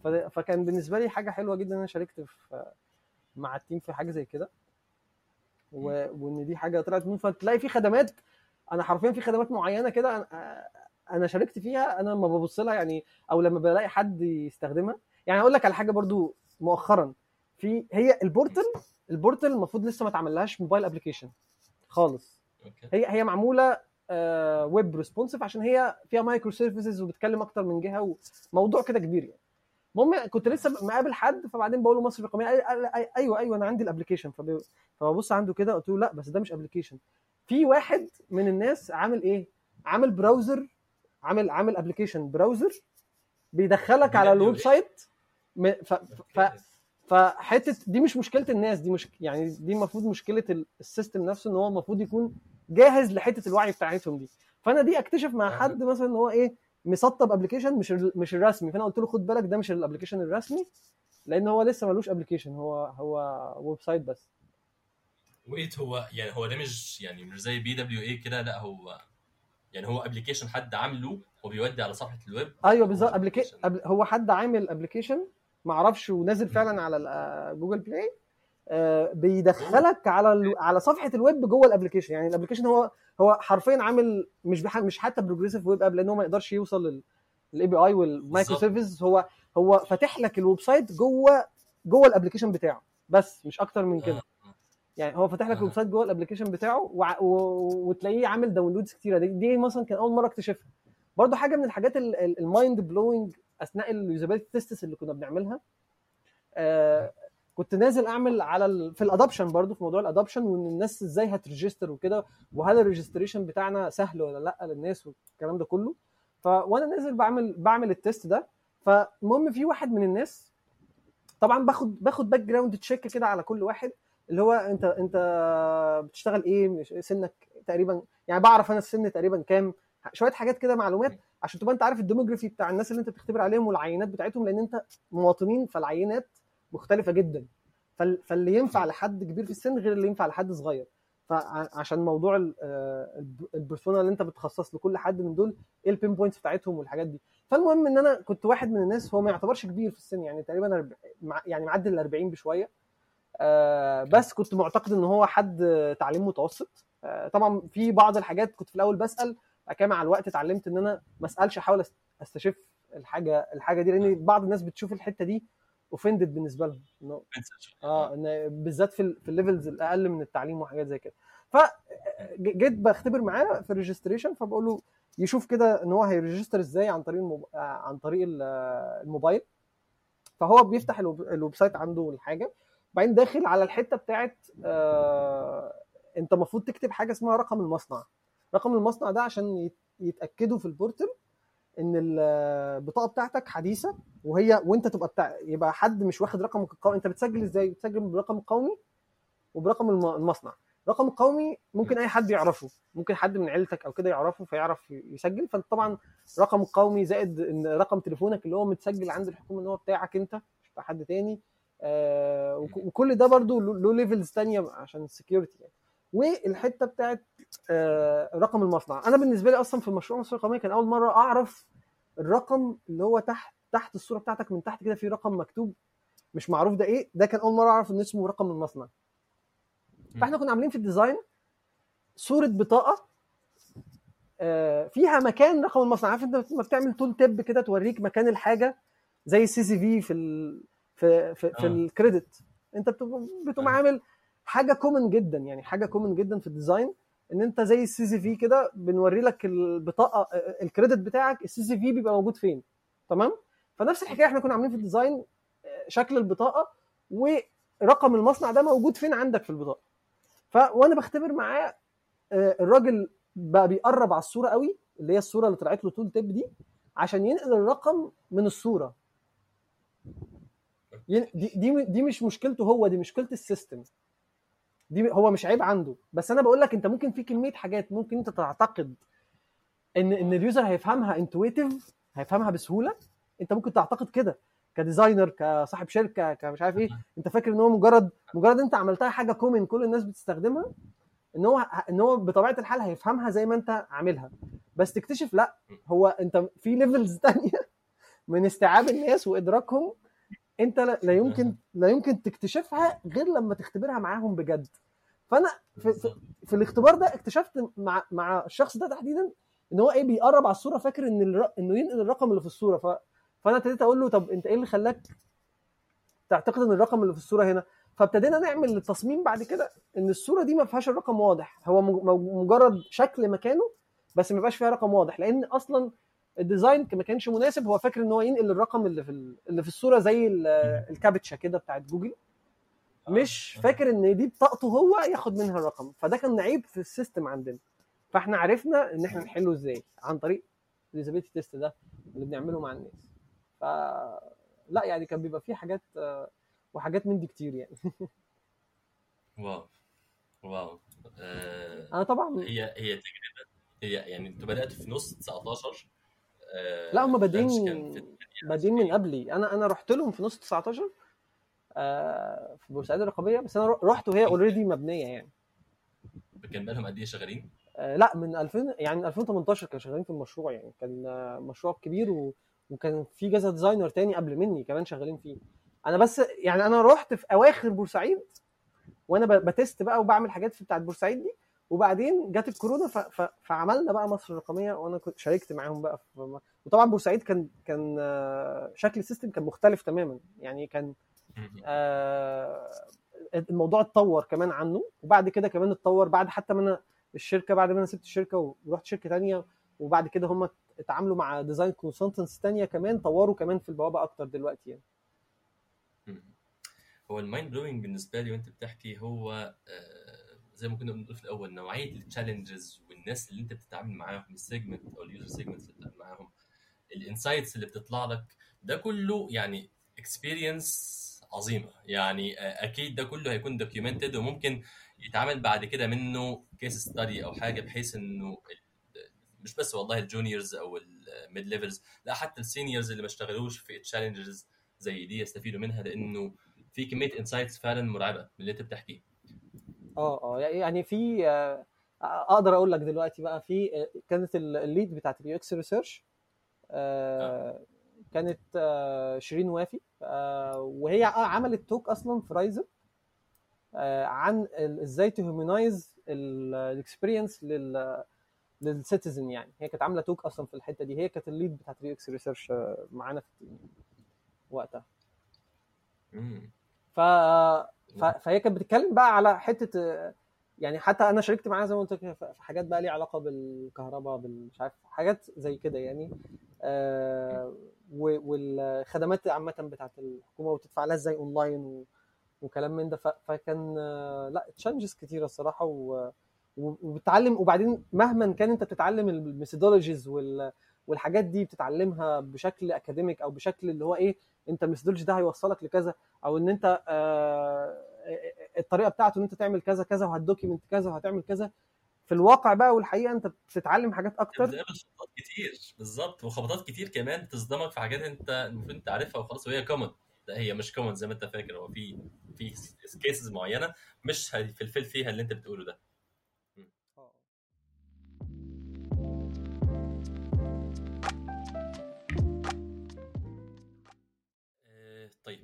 لو رجعنا شوية بقى مش عارف يعني انت معايا في ده ولا لأ بس خلينا نقسمها كده ك segment أو time segments لل UX في مصر.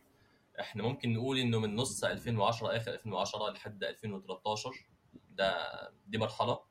المرحلة الثانية مثلا ممكن نقول من 2013 ل 2017 المرحلة الثالثه من 2017 ل 2020 ومن بعد بقى ال الكورونا.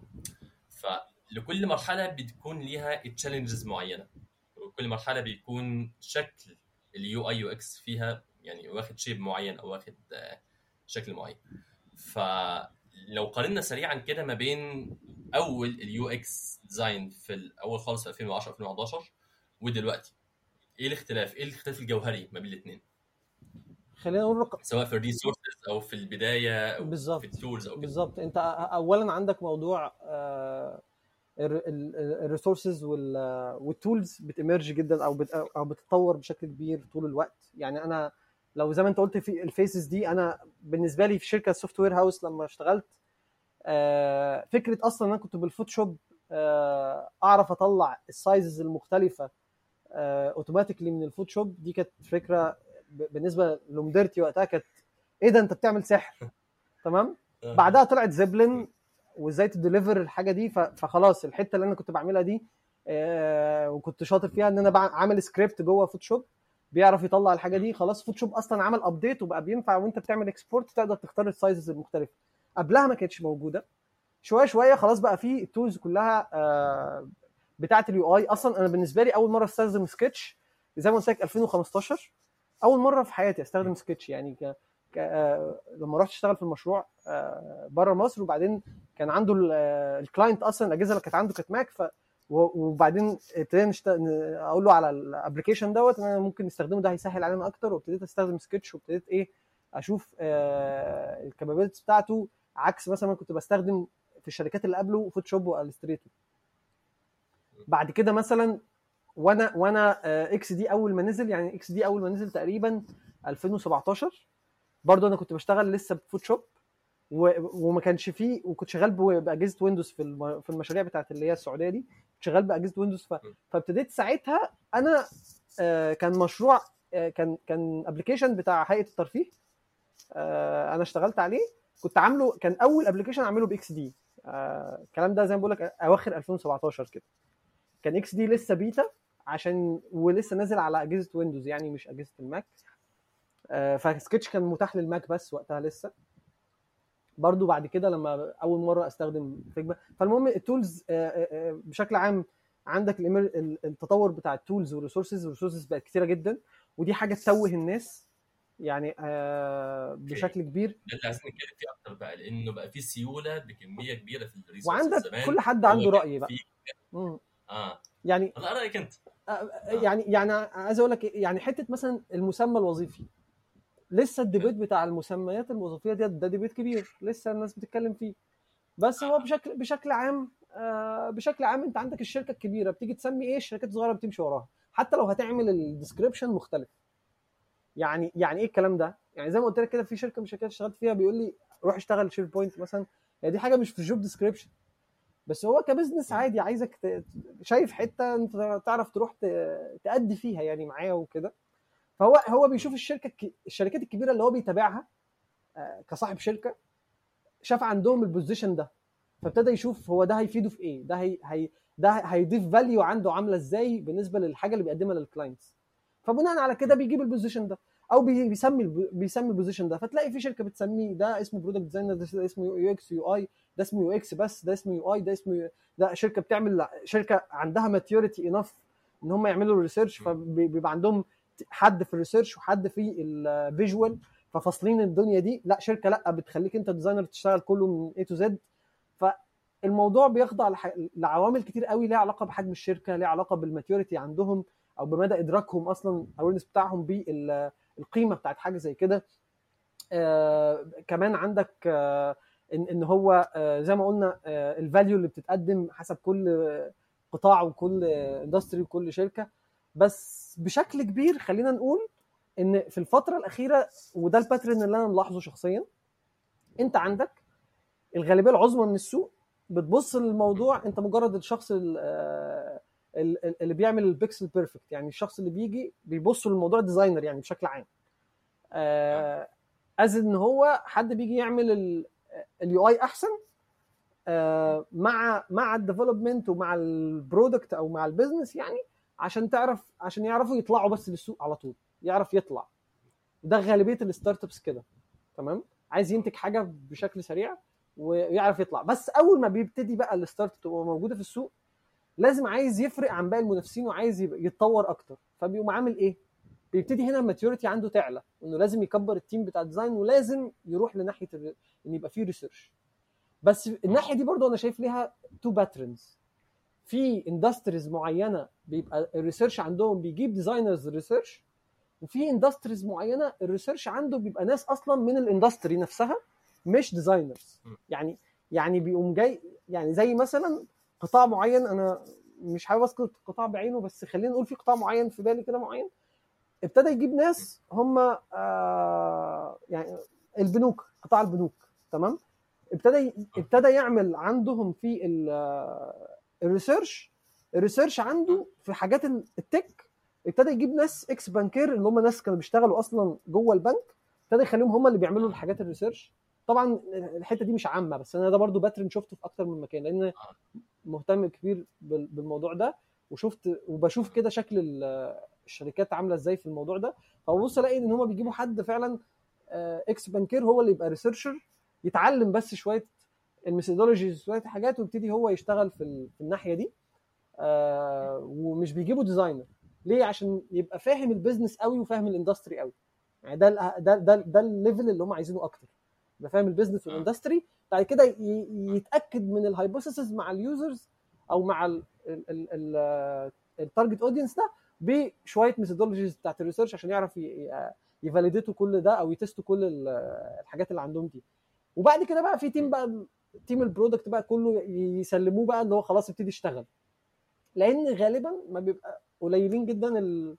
بيبقى عندهم حد يبقى في ال industry دي اللي هي بتاعت ال fintech عنده عنده دراية عالية جدا بال design وال tech مع حتة ال industry وال business دي. فيعني الموضوع متنوع وكبير وملوش ماسكة واحدة. تمام؟ حتة ان ان هو بيسموا المسميات بتتسمى بناء على إيه؟ والله هي الشركات الكبيرة بتعمل إيه؟ كله بيقلدها. تمام؟ كله بيمشي وراها. وعندك كل شركة أو أو كل كيان له تصور معين. يعني جوجل شركة بحجم جوجل وبحجم منتجاتها وبحجم ال teams بتاعتها استحالة أجي أطبق ال methodologies بتاع يعني صعب جدا إن أنت تاخد منها يعني تاخد منها وتطبق مثلا في startup software house صغير. هم هم بيحبوا مثلا ال designer اللي على شكل T-shape T-shape اللي هو يبقى عارف knowledge general knowledge على ال process كلها بس متخصص في حاجة بعينها. تمام؟ software house هي عايزة واحد يكون عنده جوانب معينة. المهم إن أنت ك designer تبقى aware أنت ال skill set بتاعك واقع فين في كل جانب من الجوانب. سواء بقى آه، أو أنت برضو عايز تبقى specialized جدا من الأول فأنت ممكن تبقى specialized بس بس ده عند عندنا لسه ما زال في ندرة كبيرة للشركات اللي بتخليك في جانب غير جانب تاني ده لسه في ندرة يعني عدد الشركات اللي بتخليك اللي هم عندهم فصل ما بين الجانبين آه، أو فصل ما بين أكتر من جانب دول عددهم نسبة للماجوريتي الأكبر أقل لسه أقل لسه عن عن عن الأكتر يعني أو ده حاجة في وجهة نظري يعني. أو ده يعني برضو حاجة بناء على رؤيتي لل- للمشهد بتاع آه، السوق في مصر والوطن العربي يعني. لا هو الكلام كان أكتر كمان على يعني من حيث تعدد ال resources أو كده على اللي لسه بيبدأ. إنه اللي لسه اللي كان لسه بيبدأ في مجال التصميم ساعتها من زمان. كان محدودية ال resources بتخليه أو بتخلي القرار عليه أسهل إن هو هيروح لده أو لده. يعني ما فيش تعددية. لكن دلوقتي في resources كتير جدا offline و online جوه مصر وبره مصر. فالفكرة إنه أنت إزاي بقى هتقول إنه ده اللي هروح له ده الأنسب ليا لا ده اللي مش كويس. هل بناء على ال reviews بس عن المكان ولا بناء على آه، يعني personal references معينة عندك أو إيه؟ فاهمني؟ فبس فاللي هو ده ده اللي كنت بسأل عليه اللي هو على أي أساس هو يحدد ال resource اللي هيتعلم منه أو ال resource اللي آه ف هيتطور. آه، يعني هو هو أنا بالنسبة لي أنا المصدر الرئيسي دايما اللي برجع له في حتة ال UX بشكل عام آه، هم NN Group ليه؟ لأن أصلا؟ أصلا مخترع مصطلح ال usability هو جيكوب نيلسون هو مخترع مصطلح ال usability ومخترع مصطلح أو أول حد استخدم ال- terminology. بتاع UX UX design هو دون نورمان اللي هو هو دون نورمان جيكوب نيلسون هم اللي مؤسسين NN Group وهي واحدة من ال entities الكبيرة جدا اللي اللي اللي فعلا بتعمل massive researches على على الموضوع ده ودايما ب test ال ال ال الحاجات الأساسية اللي نعتمد عليها. فأنا فأنا بعتمد عليهم بشكل كبير في أي حاجة أنا بدور وراها. آه، يعني بعتبرهم هم المصدر الرئيسي. بعد كده بيجي عندي بقى الشركات. يعني يعني في المصدر الأول هو عندي آه، عندي NN Group تمام؟ بس أحيانا بيبقى عندهم شوية حاجات academic قوي مش بالظبط. مش مش. راحية مش راحة لناحية ال- الشغل الفعلي. فيبقى لازم الواحد بالظبط. عنده الناحية بتاعت الشر- الشركات. فبروح للشركات الكبيرة. برضو أشوف هم بيعملوا ده إزاي. فأنت عندك كل كل team design في شركة كبيرة هتلاقيه بي- بي share وا آه، هم عملوا ده إزاي. يعني عندك مثلا Airbnb dot design عندك أي شركة اكتب dot design هتلاقي عندهم بيشتغلوا الموضوع ده بشكل عامل إزاي. ف وطبعا يعني طبعا جوجل عندهم Material و... و Apple عندهم human interface design فهم دول عندهم ال guidelines بتاعتهم دول عندهم guidelines بتاعتهم. عندك شركة IBM عندهم تقريبا كربون ومش عارف كذا عندهم. كذا. آه فيعني كل شركة عندها ال design ال design team بتاعها بيشارك في شركات. ال design team فعلا له آه له ال blog بتاعته أو له الحاجة بتاعته بيشارك معاك آه، ال- الحاجات اللي هم مروا بيها وال challenges اللي مروا بيها. فده بي بيديك بيديك knowledge انت ممكن لو تعرضت لموقف قريب منهم أو حاجة زيهم انت تعمل إيه؟ فبعتمد زي ما قلت لك بشكل academic جدا على NN Group وبعتمد على آه، الشركات الكبيرة آه، في النواحي التانية يعني آه، اللي هي ليها علاقة بال- بالشغل الفعلي يعني. هو هو ده المصدرين الرئيسيين بتوعي بجانب طبعا الواحد طول الوقت بيقرأ طبعا ال articles بي بيشوف ال- الكورسز المختلفة. آه، يعني مؤخرا أنا حبيت جدا آه، Uxcel. Uxcel آه،. website حلو. بي يعني لو حد لسه بيبتدي في المجال Uxcel ده حاجة حلوة جدا لأنه بيعلم ال components بيعلم ال ال ال ال ال basics وال وال heuristics بتاعت أصلا ال- ال design بشكل عام. design سواء بقى design principles سواء design thinking psychology يعني في أكتر من جانب في المجال بتاعنا إحنا بنجمع ما بين أنت أنت بني آدمين وآلة تمام؟ فأنت بتجمع ما بين إن أنت عايز تتعلم ال tech جدا وال technologies والدنيا واصلة لفين في ناحية ال tech والبني آدمين السايكولوجي بتاعهم وال behavior بتاعهم بيمشي في ناحية عاملة إزاي وإيه اللي بيأثر على على ال behaviors بتاعتهم وإيه اللي بيأثر على السايكولوجي بتاعهم دي حاجة overall من فوق. بعد كده تبتدي بقى تخش بقى جوه تتعمق في جانب في حتة فتخش بقى إيه ال tools بقى نفسها وال tools وال- وال- والدنيا بتاعتها في ناحية ال tech بتساعدك إزاي إن أنت تطبق كل ده. آه، بجانب آه، في في النواحي برضو بتاعت البني آدمين وإيه ال tools اللي تساعدك إن أنت تقدر توصل للبني آدمين أكتر تعمل research أحسن تعمل حاجات أكتر والكلام ده كله يعني. عظيم. طيب من وجهة نظرك بقى إيه اللي يفرق ال good design من ال bad design دلوقتي أنت اشتغلت في أكتر من industry في أكتر من challenge. على أكتر من level فايه اللي يفرق إنه ده good design وده bad design إمتى تقول هذا good وهذا bad تمام. في في عندنا كذا level كده ممكن اختصرهم آه، خلينا نقول في عندك مثلا تعريف أر... في واحد اسمه Aarron Walter عامل زي ما أنت عندك آه، هرم الاحتياجات الرئيسية للبني آدمين. ففي هرم احتياجات رئيسية لل users بشكل عام.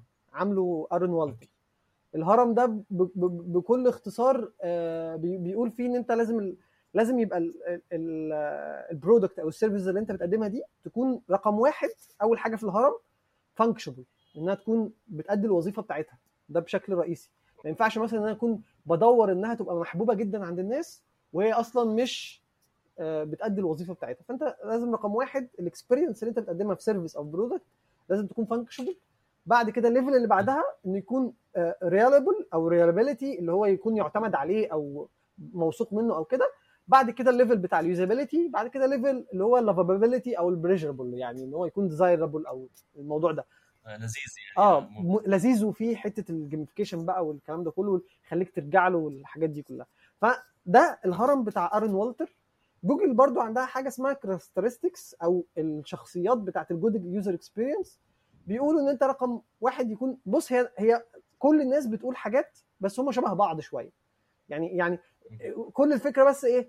آه، جوجل بدل كلمة functionable بتقول إن هو يبقى useful تمام؟ اللي هو يكون إيه؟ مفيد. ما هو functionable يعني بيأدي الوظيفة.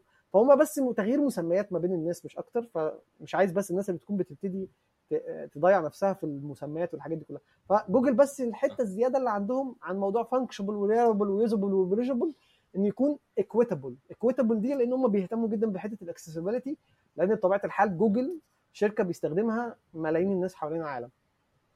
تمام؟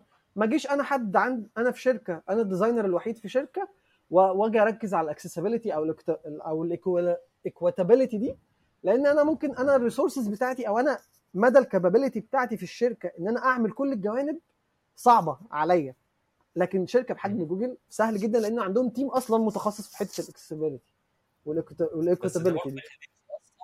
في حتة ال accessibility اللي يخليني بس أحافظ على ال basics بس قصدك كده. الله ينور عليك. مش لازم advanced قوي في إن أنا أخلي البتاع مش عارف. يعني contrast آه. مثلا ما يكونش بايظ. آه. على الأقل قوي. يعني طبعا contrast ما يكونش بايظ عشان الناس اللي يعني في شوية basics طبعا ما تعدى عشان كده ده جبنا بقى للل level الثاني أنا بقول لك الشركات بتبص لموضوع ال good experience إزاي. ال level الثاني بقى حتة إن أنت عندك حاجات basics سواء بقى UI أو في ال user experience وال user flow بتاعك. آه، هي ما ينفعش ابدا إن أنت آه، تقع عنها يعني level معين. ف basics دي بقى أنت تتعلمها منين برضو؟ في ناحية ال user في ال UX نفسه. ال laws بتاعت ال UX يعني عندك Jakob's Law Jakob's Law بيقول لك إيه؟ بيقول لك إن الناس اللي هتستخدم ال website بتاعك أو ال application بتاعك بيستخدموا websites و applications ثانية فانت حاول ما تتغيرش كتير عن عن الحاجة اللي بيستخدموها عشان يبقوا الف... يبقى الحاجة familiar بالنسبة لهم. لأنه ما... عشان ما ياخد ما ياخدش وقت يتعلم ما يبقاش ما ياخدش وقت يتعلم experience جديدة. يعني انت مثلا كل الناس بتعمل ال login بطريقة معينة. انت حبيت تبقى creative وتعمل ال login بطريقة مختلفة تمام؟ آه ال field مثلا مربع بدل مثلث مثلا أيا- أيا- بدل قصدي ايا كان يعني الطريقة اللي أنت هتعملها أنا أقصد في ال flow كمان نفسه مش مش في شكل الحاجة ما أقصدش تحديدا في شكل الحاجة. يعني ممكن الشكل عادي يبقى فيه تغييرات معينة بس أنا بتكلم في ال experience نفسها. هو عارف إن هو لما بي- بيروح يا إما عنده حاجات social يا إما عنده اللي آه، يدخل آه، يدخل حاجة معينة. أنت بقى عايز تحسن وت enhance في الموضوع ده. ممكن تحسن بال usability test وإن أنت تجرب مع الناس بجد. الحاجات وال وال وال options الممكنه معاهم لكن انت ممكن تيجي تحسن من غير ما تجرب فتلاقي نفسك انت عامل حاجة محتاجة محتاجة آه، ان الناس تاخد curve في learning جديد يعني محتاج يتعلم معاك حاجة جديدة آه، فمن هنا انت بتزود ال load بتاع ال cognitive بتاعه فانت هنا خلاص عملت barrier ان هو يبقى الدنيا سهلة بالنسبة له عندك فانت لو. لو انت شبه الناس التانية ده ال basic بتاع ال بتاع ال usability إن أنت طالما أنت شبه الناس التانية هو هياخد عليك بسرعة. أنا متعود على component بشكل معين أو بطريقة معينة أو ب flow معين. آه، طالما جيت عندك لقيت نفسه هو زي الحاجة أغلب الحاجات اللي استخدمتها ده هيسهل عليا إن أنا أعرف استخدمه على طول. عكس ما تبقى مختلفة تماما ممكن يكون بتأدي نفس الوظيفه يعني مثلا كل الناس عاملة الحاجة دي بشكل slider مثلا. كل الناس عاملاها بشكل slider انت حبيت تجود وانت عاملها مثلا بشكل component بشكل حاجة تانية عملتها مش عاملها slider مثلا انت جاي عاملها drop down أو أو ايا كان الشكل التاني. هنا أنت أنت بتتقل عليه آه، بتتقل على ال user خليته بقى مش usable خليته لا unusable بالنسبة لل user. آه، فهي حتة ال basics بتاعت ال usability دي في حاجات ليها علاقة بال UX في حاجات ليها علاقة بال visual design وأنا بالنسبة لي ال designer زي ما بقول لك بالنسبة لي ال designer هو designer آه، بس في عن ناس عندهم ال stack بتاعهم بتاع ال skills بتاعهم أكتر في ناحية ال visual في ناس ال stack بتاعهم أكتر في ناحية ال research تمام؟ في ناس ال stack بتاعهم بيبقى بين بين الحاجتين في ال interaction أكتر وبيعرف يعمل flow كويس بيعرف يعمل حاجات زي كده. فالمهم إن أنت تبقى aware أنت ال stack بتاعك أنهي أقوى في أنهي حتة. لأن مفيش حد هيبقى قوي في كل الجوانب. بس انت هيبقى ال stack عندك اقوى في حتة بعينها. يعني زي ما قلت لك أنا مثلا ال career بتاعي مش ان أنا اوقات ببقى بعمل massive يعني أنا بشتغل research بس واوقات تانية أنا بشتغل كل حاجة واوقات تانية برجع تاني ابقى في ال UI بس اوقات تانية بقوم جاي في ال research تاني رجعت لل research تاني بعدين ارجع لل UI تاني. فانا بالنسبة لي أنا عارف أنا ب fit فين في في في ال market وفي ال وفي ال position بتاعي وايه النواحي اللي عندي قوية وايه النواحي اللي عندي ضعيفة شوية محتاج محتاج مش شرط اقويها ممكن تبقى مع team في حد فيها هو قوي في الحتة دي فأنا بعتمد عليه فيها أكتر ما أعتمد على نفسي. المهم يبقى الواحد aware بال- بالجوانب دي كلها يعني. كنت عايز أعقب تعقيب على اللي قلته من شوية اللي هو ال level الثاني إنه تمشي مع ال standard وتمشي مع إنه ال design يكون familiar وكده. إنه شفت ترند كده الفترة الأخيرة مش بس على ال personal projects حتى على مستوى الشركات في بعض ال use cases إنه أنت عايز تخلي ال design بتاعك مختلف for the sake of being different بس وده مش بيلعب حتى على ال color theory أو على ال branding assets اللي أنت بتلعب على ال core UI elements زي ال buttons زي ال tab bars زي ال text fields زي كده. المنطقة دي حساسة. أنا ما بحسش إن اللعب فيها قوي هيكون مفيد إلا اللهم في cases معينة قوي ل user segment معين قوي بتخليك تلعب في ال component ده بشكل معين عشان توصل ل value معينة. لكن زي ما انت قلت فعلا إنه أنا دلوقتي بعمل login فأنا ليه ما اعملش login زي بقية ال logins اللي موجودة؟ ودي يعني مشهورة جدا فأنا ليه أغير فيها؟ بس علشان أكون مختلف. أنا أنا معايا case في الحتة دي برضو ممكن أقولها لك حلوة. آه يعني أي component جديد أو أي case of experience معينة بينتجها حد بينتجها لغرض ما والهدف ما يعني عشان يعملها. زي نقدر نقول ال sliders في ال website انت عندك ال header لما بيتعمل sliders ده لفترة طويلة كان هو الترند زي ما انت بتقول. تمام؟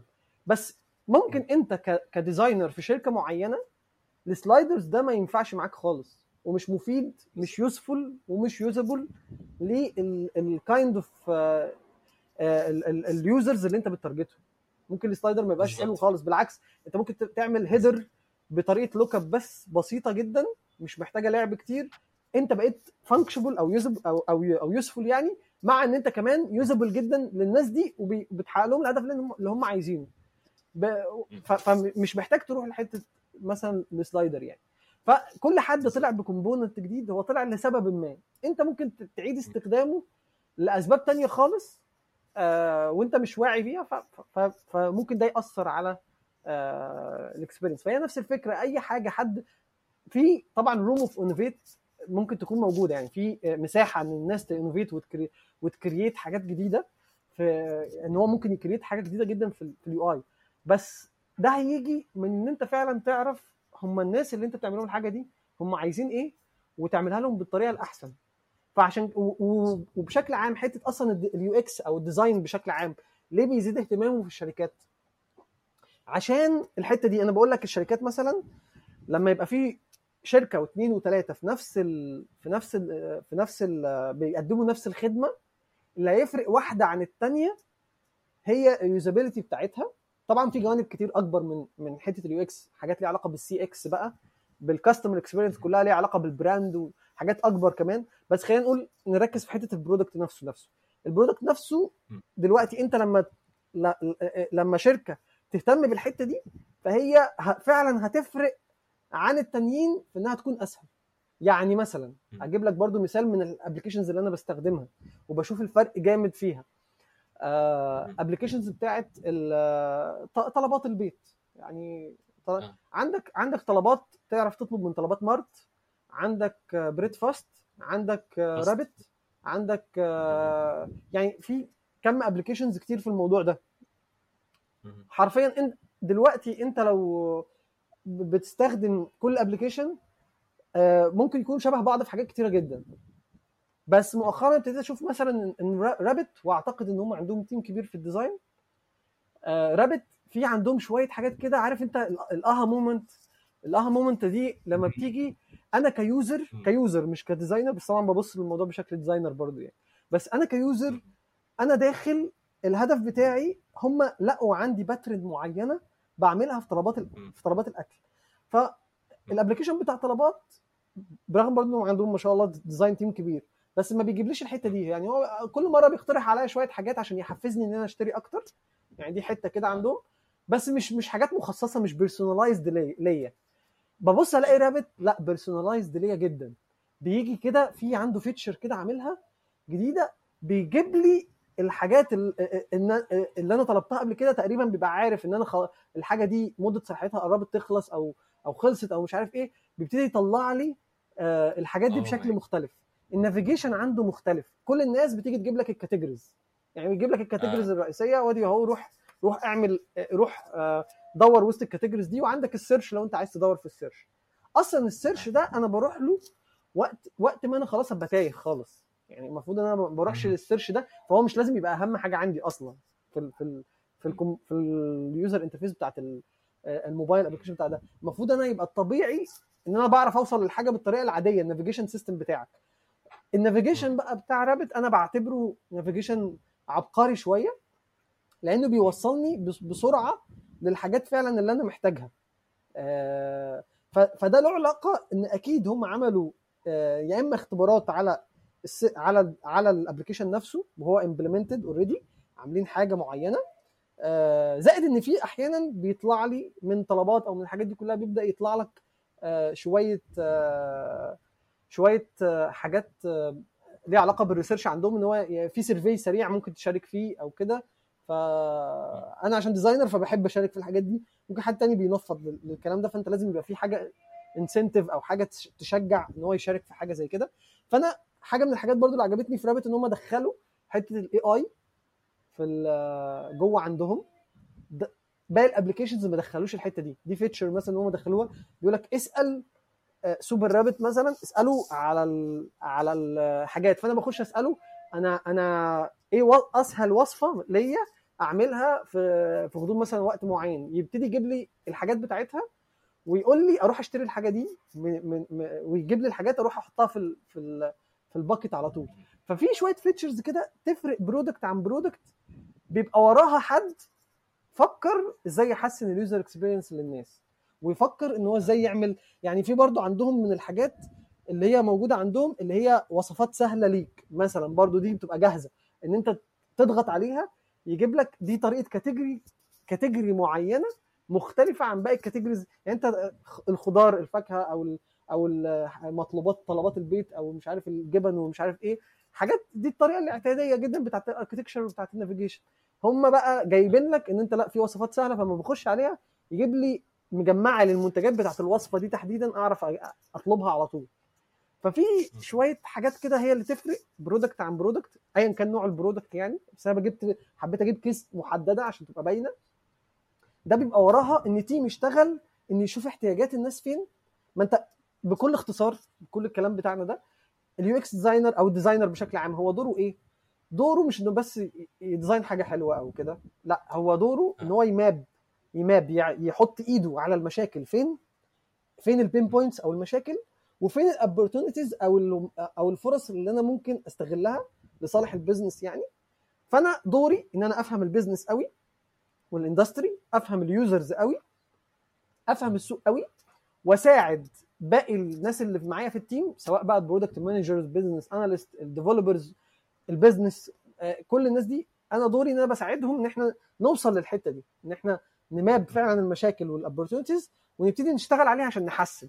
هنا ال product بتاعي كشركة هيفرق عن ال product الناس الثانية اللي في السوق بشوية الحاجات دي. فهنا دي أهمية اليو إكس لأن اليو إكس له علاقة بال experience بتاعت ال user. وانت مش بينفع ت design ال experience. انت بت design for experience. يعني انت انت يعني انت ما ينفعش تيجي تقول مش ال user ده مش آلة انت هتمسكه امشي من هنا لهنا. مش هينفع كده. انت مش بت design ال experience. انت بت design for user experience. يعني انت بتختبر أصلا مع ال users ال experience بتاعتهم ماشية إزاي وتبتدي ت map فيها المشاكل والفرص عشان تبتدي انت تخلي مفيش آه يعني ال journey بتاعته بيبقى ماشي. بيبقى ماشي فيها من الأول ما عندوش أي emotion لسه. بعد كده بيبقى عنده emotion إن هو أيوه أنا عملت login الدنيا كويسة الدنيا ماشية كويس. إيه ده؟ لا الحتة دي وحشة فيبتدي ينزل ال emotion عنده.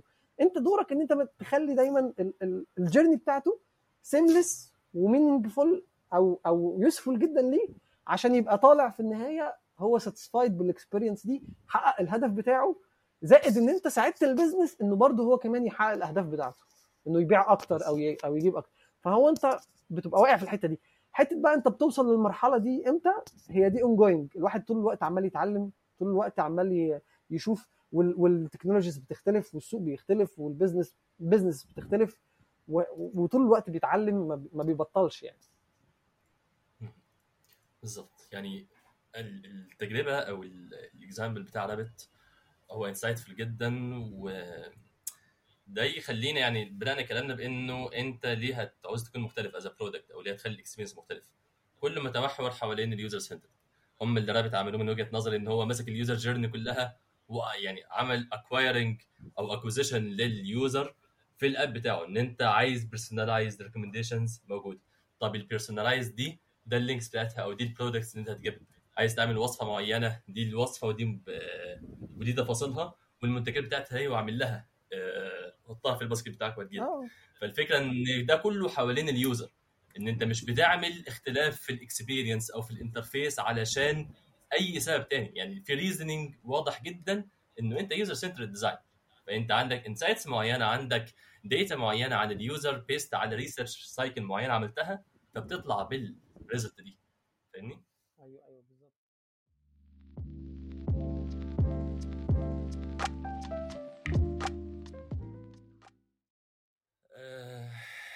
طيب آه، آخر سؤال بقى إن هو إيه نصيحتك لل user آه. لل juniors دلوقتي؟ آه ال junior designers لأنه هم still في قدر من ال- التوهان. اللي هيجرنا اللي إحنا قلناه من شوية ال resources كتير. ال resources منها ممكن يكون اكاديمي شوية أو معقد شوية أو محتاج قرايه كتير ومذاكرة كتير زي NNG.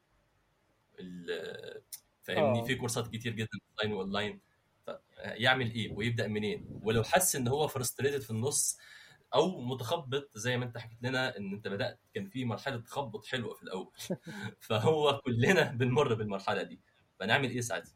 بدل ما يعني لأنه كتير هو بيبدأ وبعدين بيلاقي الدنيا كبيرة قدامه في زحمة كتير في demand شايفه آه على ال UX وفي positions كتير بس في نفس الوقت هو مش عارف هي fit إزاي فبيروح سايب الليلة دي كلها ومنكمش في بيته أو رايح لأي مجال تاني مع إنه في demand قوي. وفي طلب عالي وفي احتياج كمان وفي need كبير في ال region على ال U X وبيزيد بيزيد مع الوقت الطلب هيزيد أكتر يعني أنا شايف في المستقبل إن الطلب هيزيد أكتر وأكتر على ال UX designers وإحنا لسه ما. جيناش ربع حجم ال market بتاع أمريكا مثلا أو بتاع أوروبا في ال في ال products ال digital products بشكل عام يعني زائد كمان إن مع الوقت ال digital products بتزيد زي ال Vision Pro مثلا هو طلع أهو وبقى في نوع تاني من ال digital products الناس هت- هت consume ه في المستقبل يعني. ف آه، حاجة من الحاجات اللي اتعلمتها من ال product بشكل عام أو في عالم البرمجيات عالم ال software حتة ال scope فلازم برضو الناس اللي لسه بتبتدي في المجال أو أو حتى اللي شغال وعايز يبتدي يشوف نتيجة آه، نتيجة عايز يوصل لها معينة. في شغله إن هو يتطور إن هو يبقى أحسن. حتة ال scope يعني إيه؟ يعني إيه ال scope؟ يعني focus إن هو في كمية حاجات كتير جدا لو ابتدى يجري ورا كل الفرص ويجري ورا كل ال resources مش هي مش هيقدر يجيب نتيجة بشكل أسرع. النتيجة تيجي لما يبقى عنده scope وعنده focus على حاجات بعينها وده يقدر يعمله إزاي؟ عن طريق برضو إن هو ي implement ال design thinking يعني كل ال process أنا بحب أختصر كل ال process اللي في الدنيا يعني جوجل جوجل ع- ناس عندهم طلعوا وعملوا ال Google design sprint. في عندك ال double diamond عندك عندك ال three diamonds عندك في عندك ال lean UX عندك ال agile UX عندك كمية أنواع وأشكال لل process كتيرة جدا مختلفة. آه، بنعتمد عليها إحنا ك designers بس أنا بحب أختصرها بكو يعني بكل بساطة في ال design thinking اللي هو إيه في ال design thinking أنت عندك بت understand اللي هي بيبقى فيها أنت بت discover بتتعرف وبعدين ت define وبعدين بعد كده عندك يعني دي دي مرحلة ال understanding دي. بعد كده انت بت ideate أو بتنتج وت develop بعد كده ب test هو انت بتاندرستاند بتأيديت وتديفلوب بتست وبتيتريت ده كله اعمله حتى على نفسك وعلى ال career بتاعك. انت بتحاول ت discover بس لازم ال discovering ده يقف عند نقطة معينة عشان تقدر ت define وتحدد ال scope بالظبط اللي انت عايز تشتغل عليه سواء في ال skills بتاعتك انت سواء في الحاجة فأنت ب- ب- بتحاول تعرف كل حاجة كل حاجة عن- يعني تعرف حاجة عن كل حاجة وبعدين تاخد تختار حاجة تعرف عنها كل حاجة. تختار حاجة بعينها كده. تعرف عنها كل حاجة. فهي نفس الفكرة أنت أنت بتحاول تشوف أنت بتفيد فين أكتر؟ آه أنت أنت جانب بتاعك رايح لناحية إيه؟ السوق والفرص اللي موجودة فيه. برضو كان في آه آه رول كده حلو قوي كنت اتعلمته زمان يعني كان اسمه آه كان اسمه بسم الله الرحمن الرحيم. نسيته دلوقتي. يعني هو كان آه آه نسيت الاختصار بتاعه يعني بس هو كان فرصة وقدرة و فرصة وقدرة و... وحاجة تانية كمان. لو انت بتشوف يعني الحاجة دي الفرصة فيها قد إيه القدرة فيها قد إيه آه، ال- الرغبة بتاعتك فيها قد إيه. آه، فبتقدر. بتقدر عن طريقها تعرف تقيم انت بالظبط هتروح في انهي اتجاه فانت اعتمد على كل design process اللي في الدنيا بتختصر في حتة اللي أنا قلت كده. ال design thinking ال design thinking تحت منها بيقع كل أنواع ال process حتى باختلاف مسمياتها باختلاف ال- ال- الترتيبة بتاعتها كلهم تحت ال design thinking بشكل عام لأن ال design thinking دي umbrella الكبيره اللي طلع منها كل ال process بتاعت كل الناس وكل process من ال process هي كانت بتنفع لنوع شركة معينة ب circumstances معينة. أو بظروف معينة تبعا لل factors بتاعت كل كيان وكل شركة وكل حاجة. آه و آه إن أنت كمان حاجة من الحاجات اللي أنت بقى بشكل رئيسي تعمل ال scope بتاعك فيها هي ال craft بتاعك. يعني إيه الحاجة اللي أنت بتعرف تنتجها فعلا بإيدك أنت أو بتعرف تعملها؟ آه، بجانب بقى حتة ال craft وأنت تركز عليها قوي إن دايما دايما يبقى عندك ال documentation دي دي دي حاجة من الحاجات الرئيسية اللي تبقى ماشية معاك طول الوقت. لأن أنا أنا في كمية شغل مثلا واحد عايز ي reflect عليه أو عايز يقدر يع- يعمل آه، يعني يقعد يعمل retrospective عليه يقعد يقيمه تاني. فعشان ما مش معاه ال documentation بتاعه بتاع فترة من الفترات فيعتبر ده حاجة ضاعت. فأنت رقم واحد ال design thinking هو زي ما قلت كده هو ال- ال- ال umbrella الكبيرة بتاعت ال processes بتاعتك. رقم اتنين ال scope ودايما ال focus بتاعك إن أنت تعرف زي ما قلت آه، حاجة عن كل حاجة وبعدين ت focus وت scope في حاجة معينة بعينها تعرف عنها كل حاجة.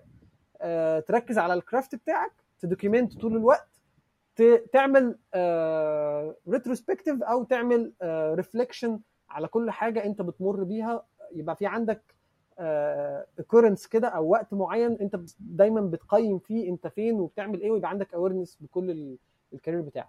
ده دي, دي كده ال pillars بتاعتي اللي أنا ب... ب... اللي أنا فايداني ومتعلمها وبتمنى إن الناس تبقى بتمشي بيها فعشان تقدر تساعدهم أكتر يعني إن شاء الله.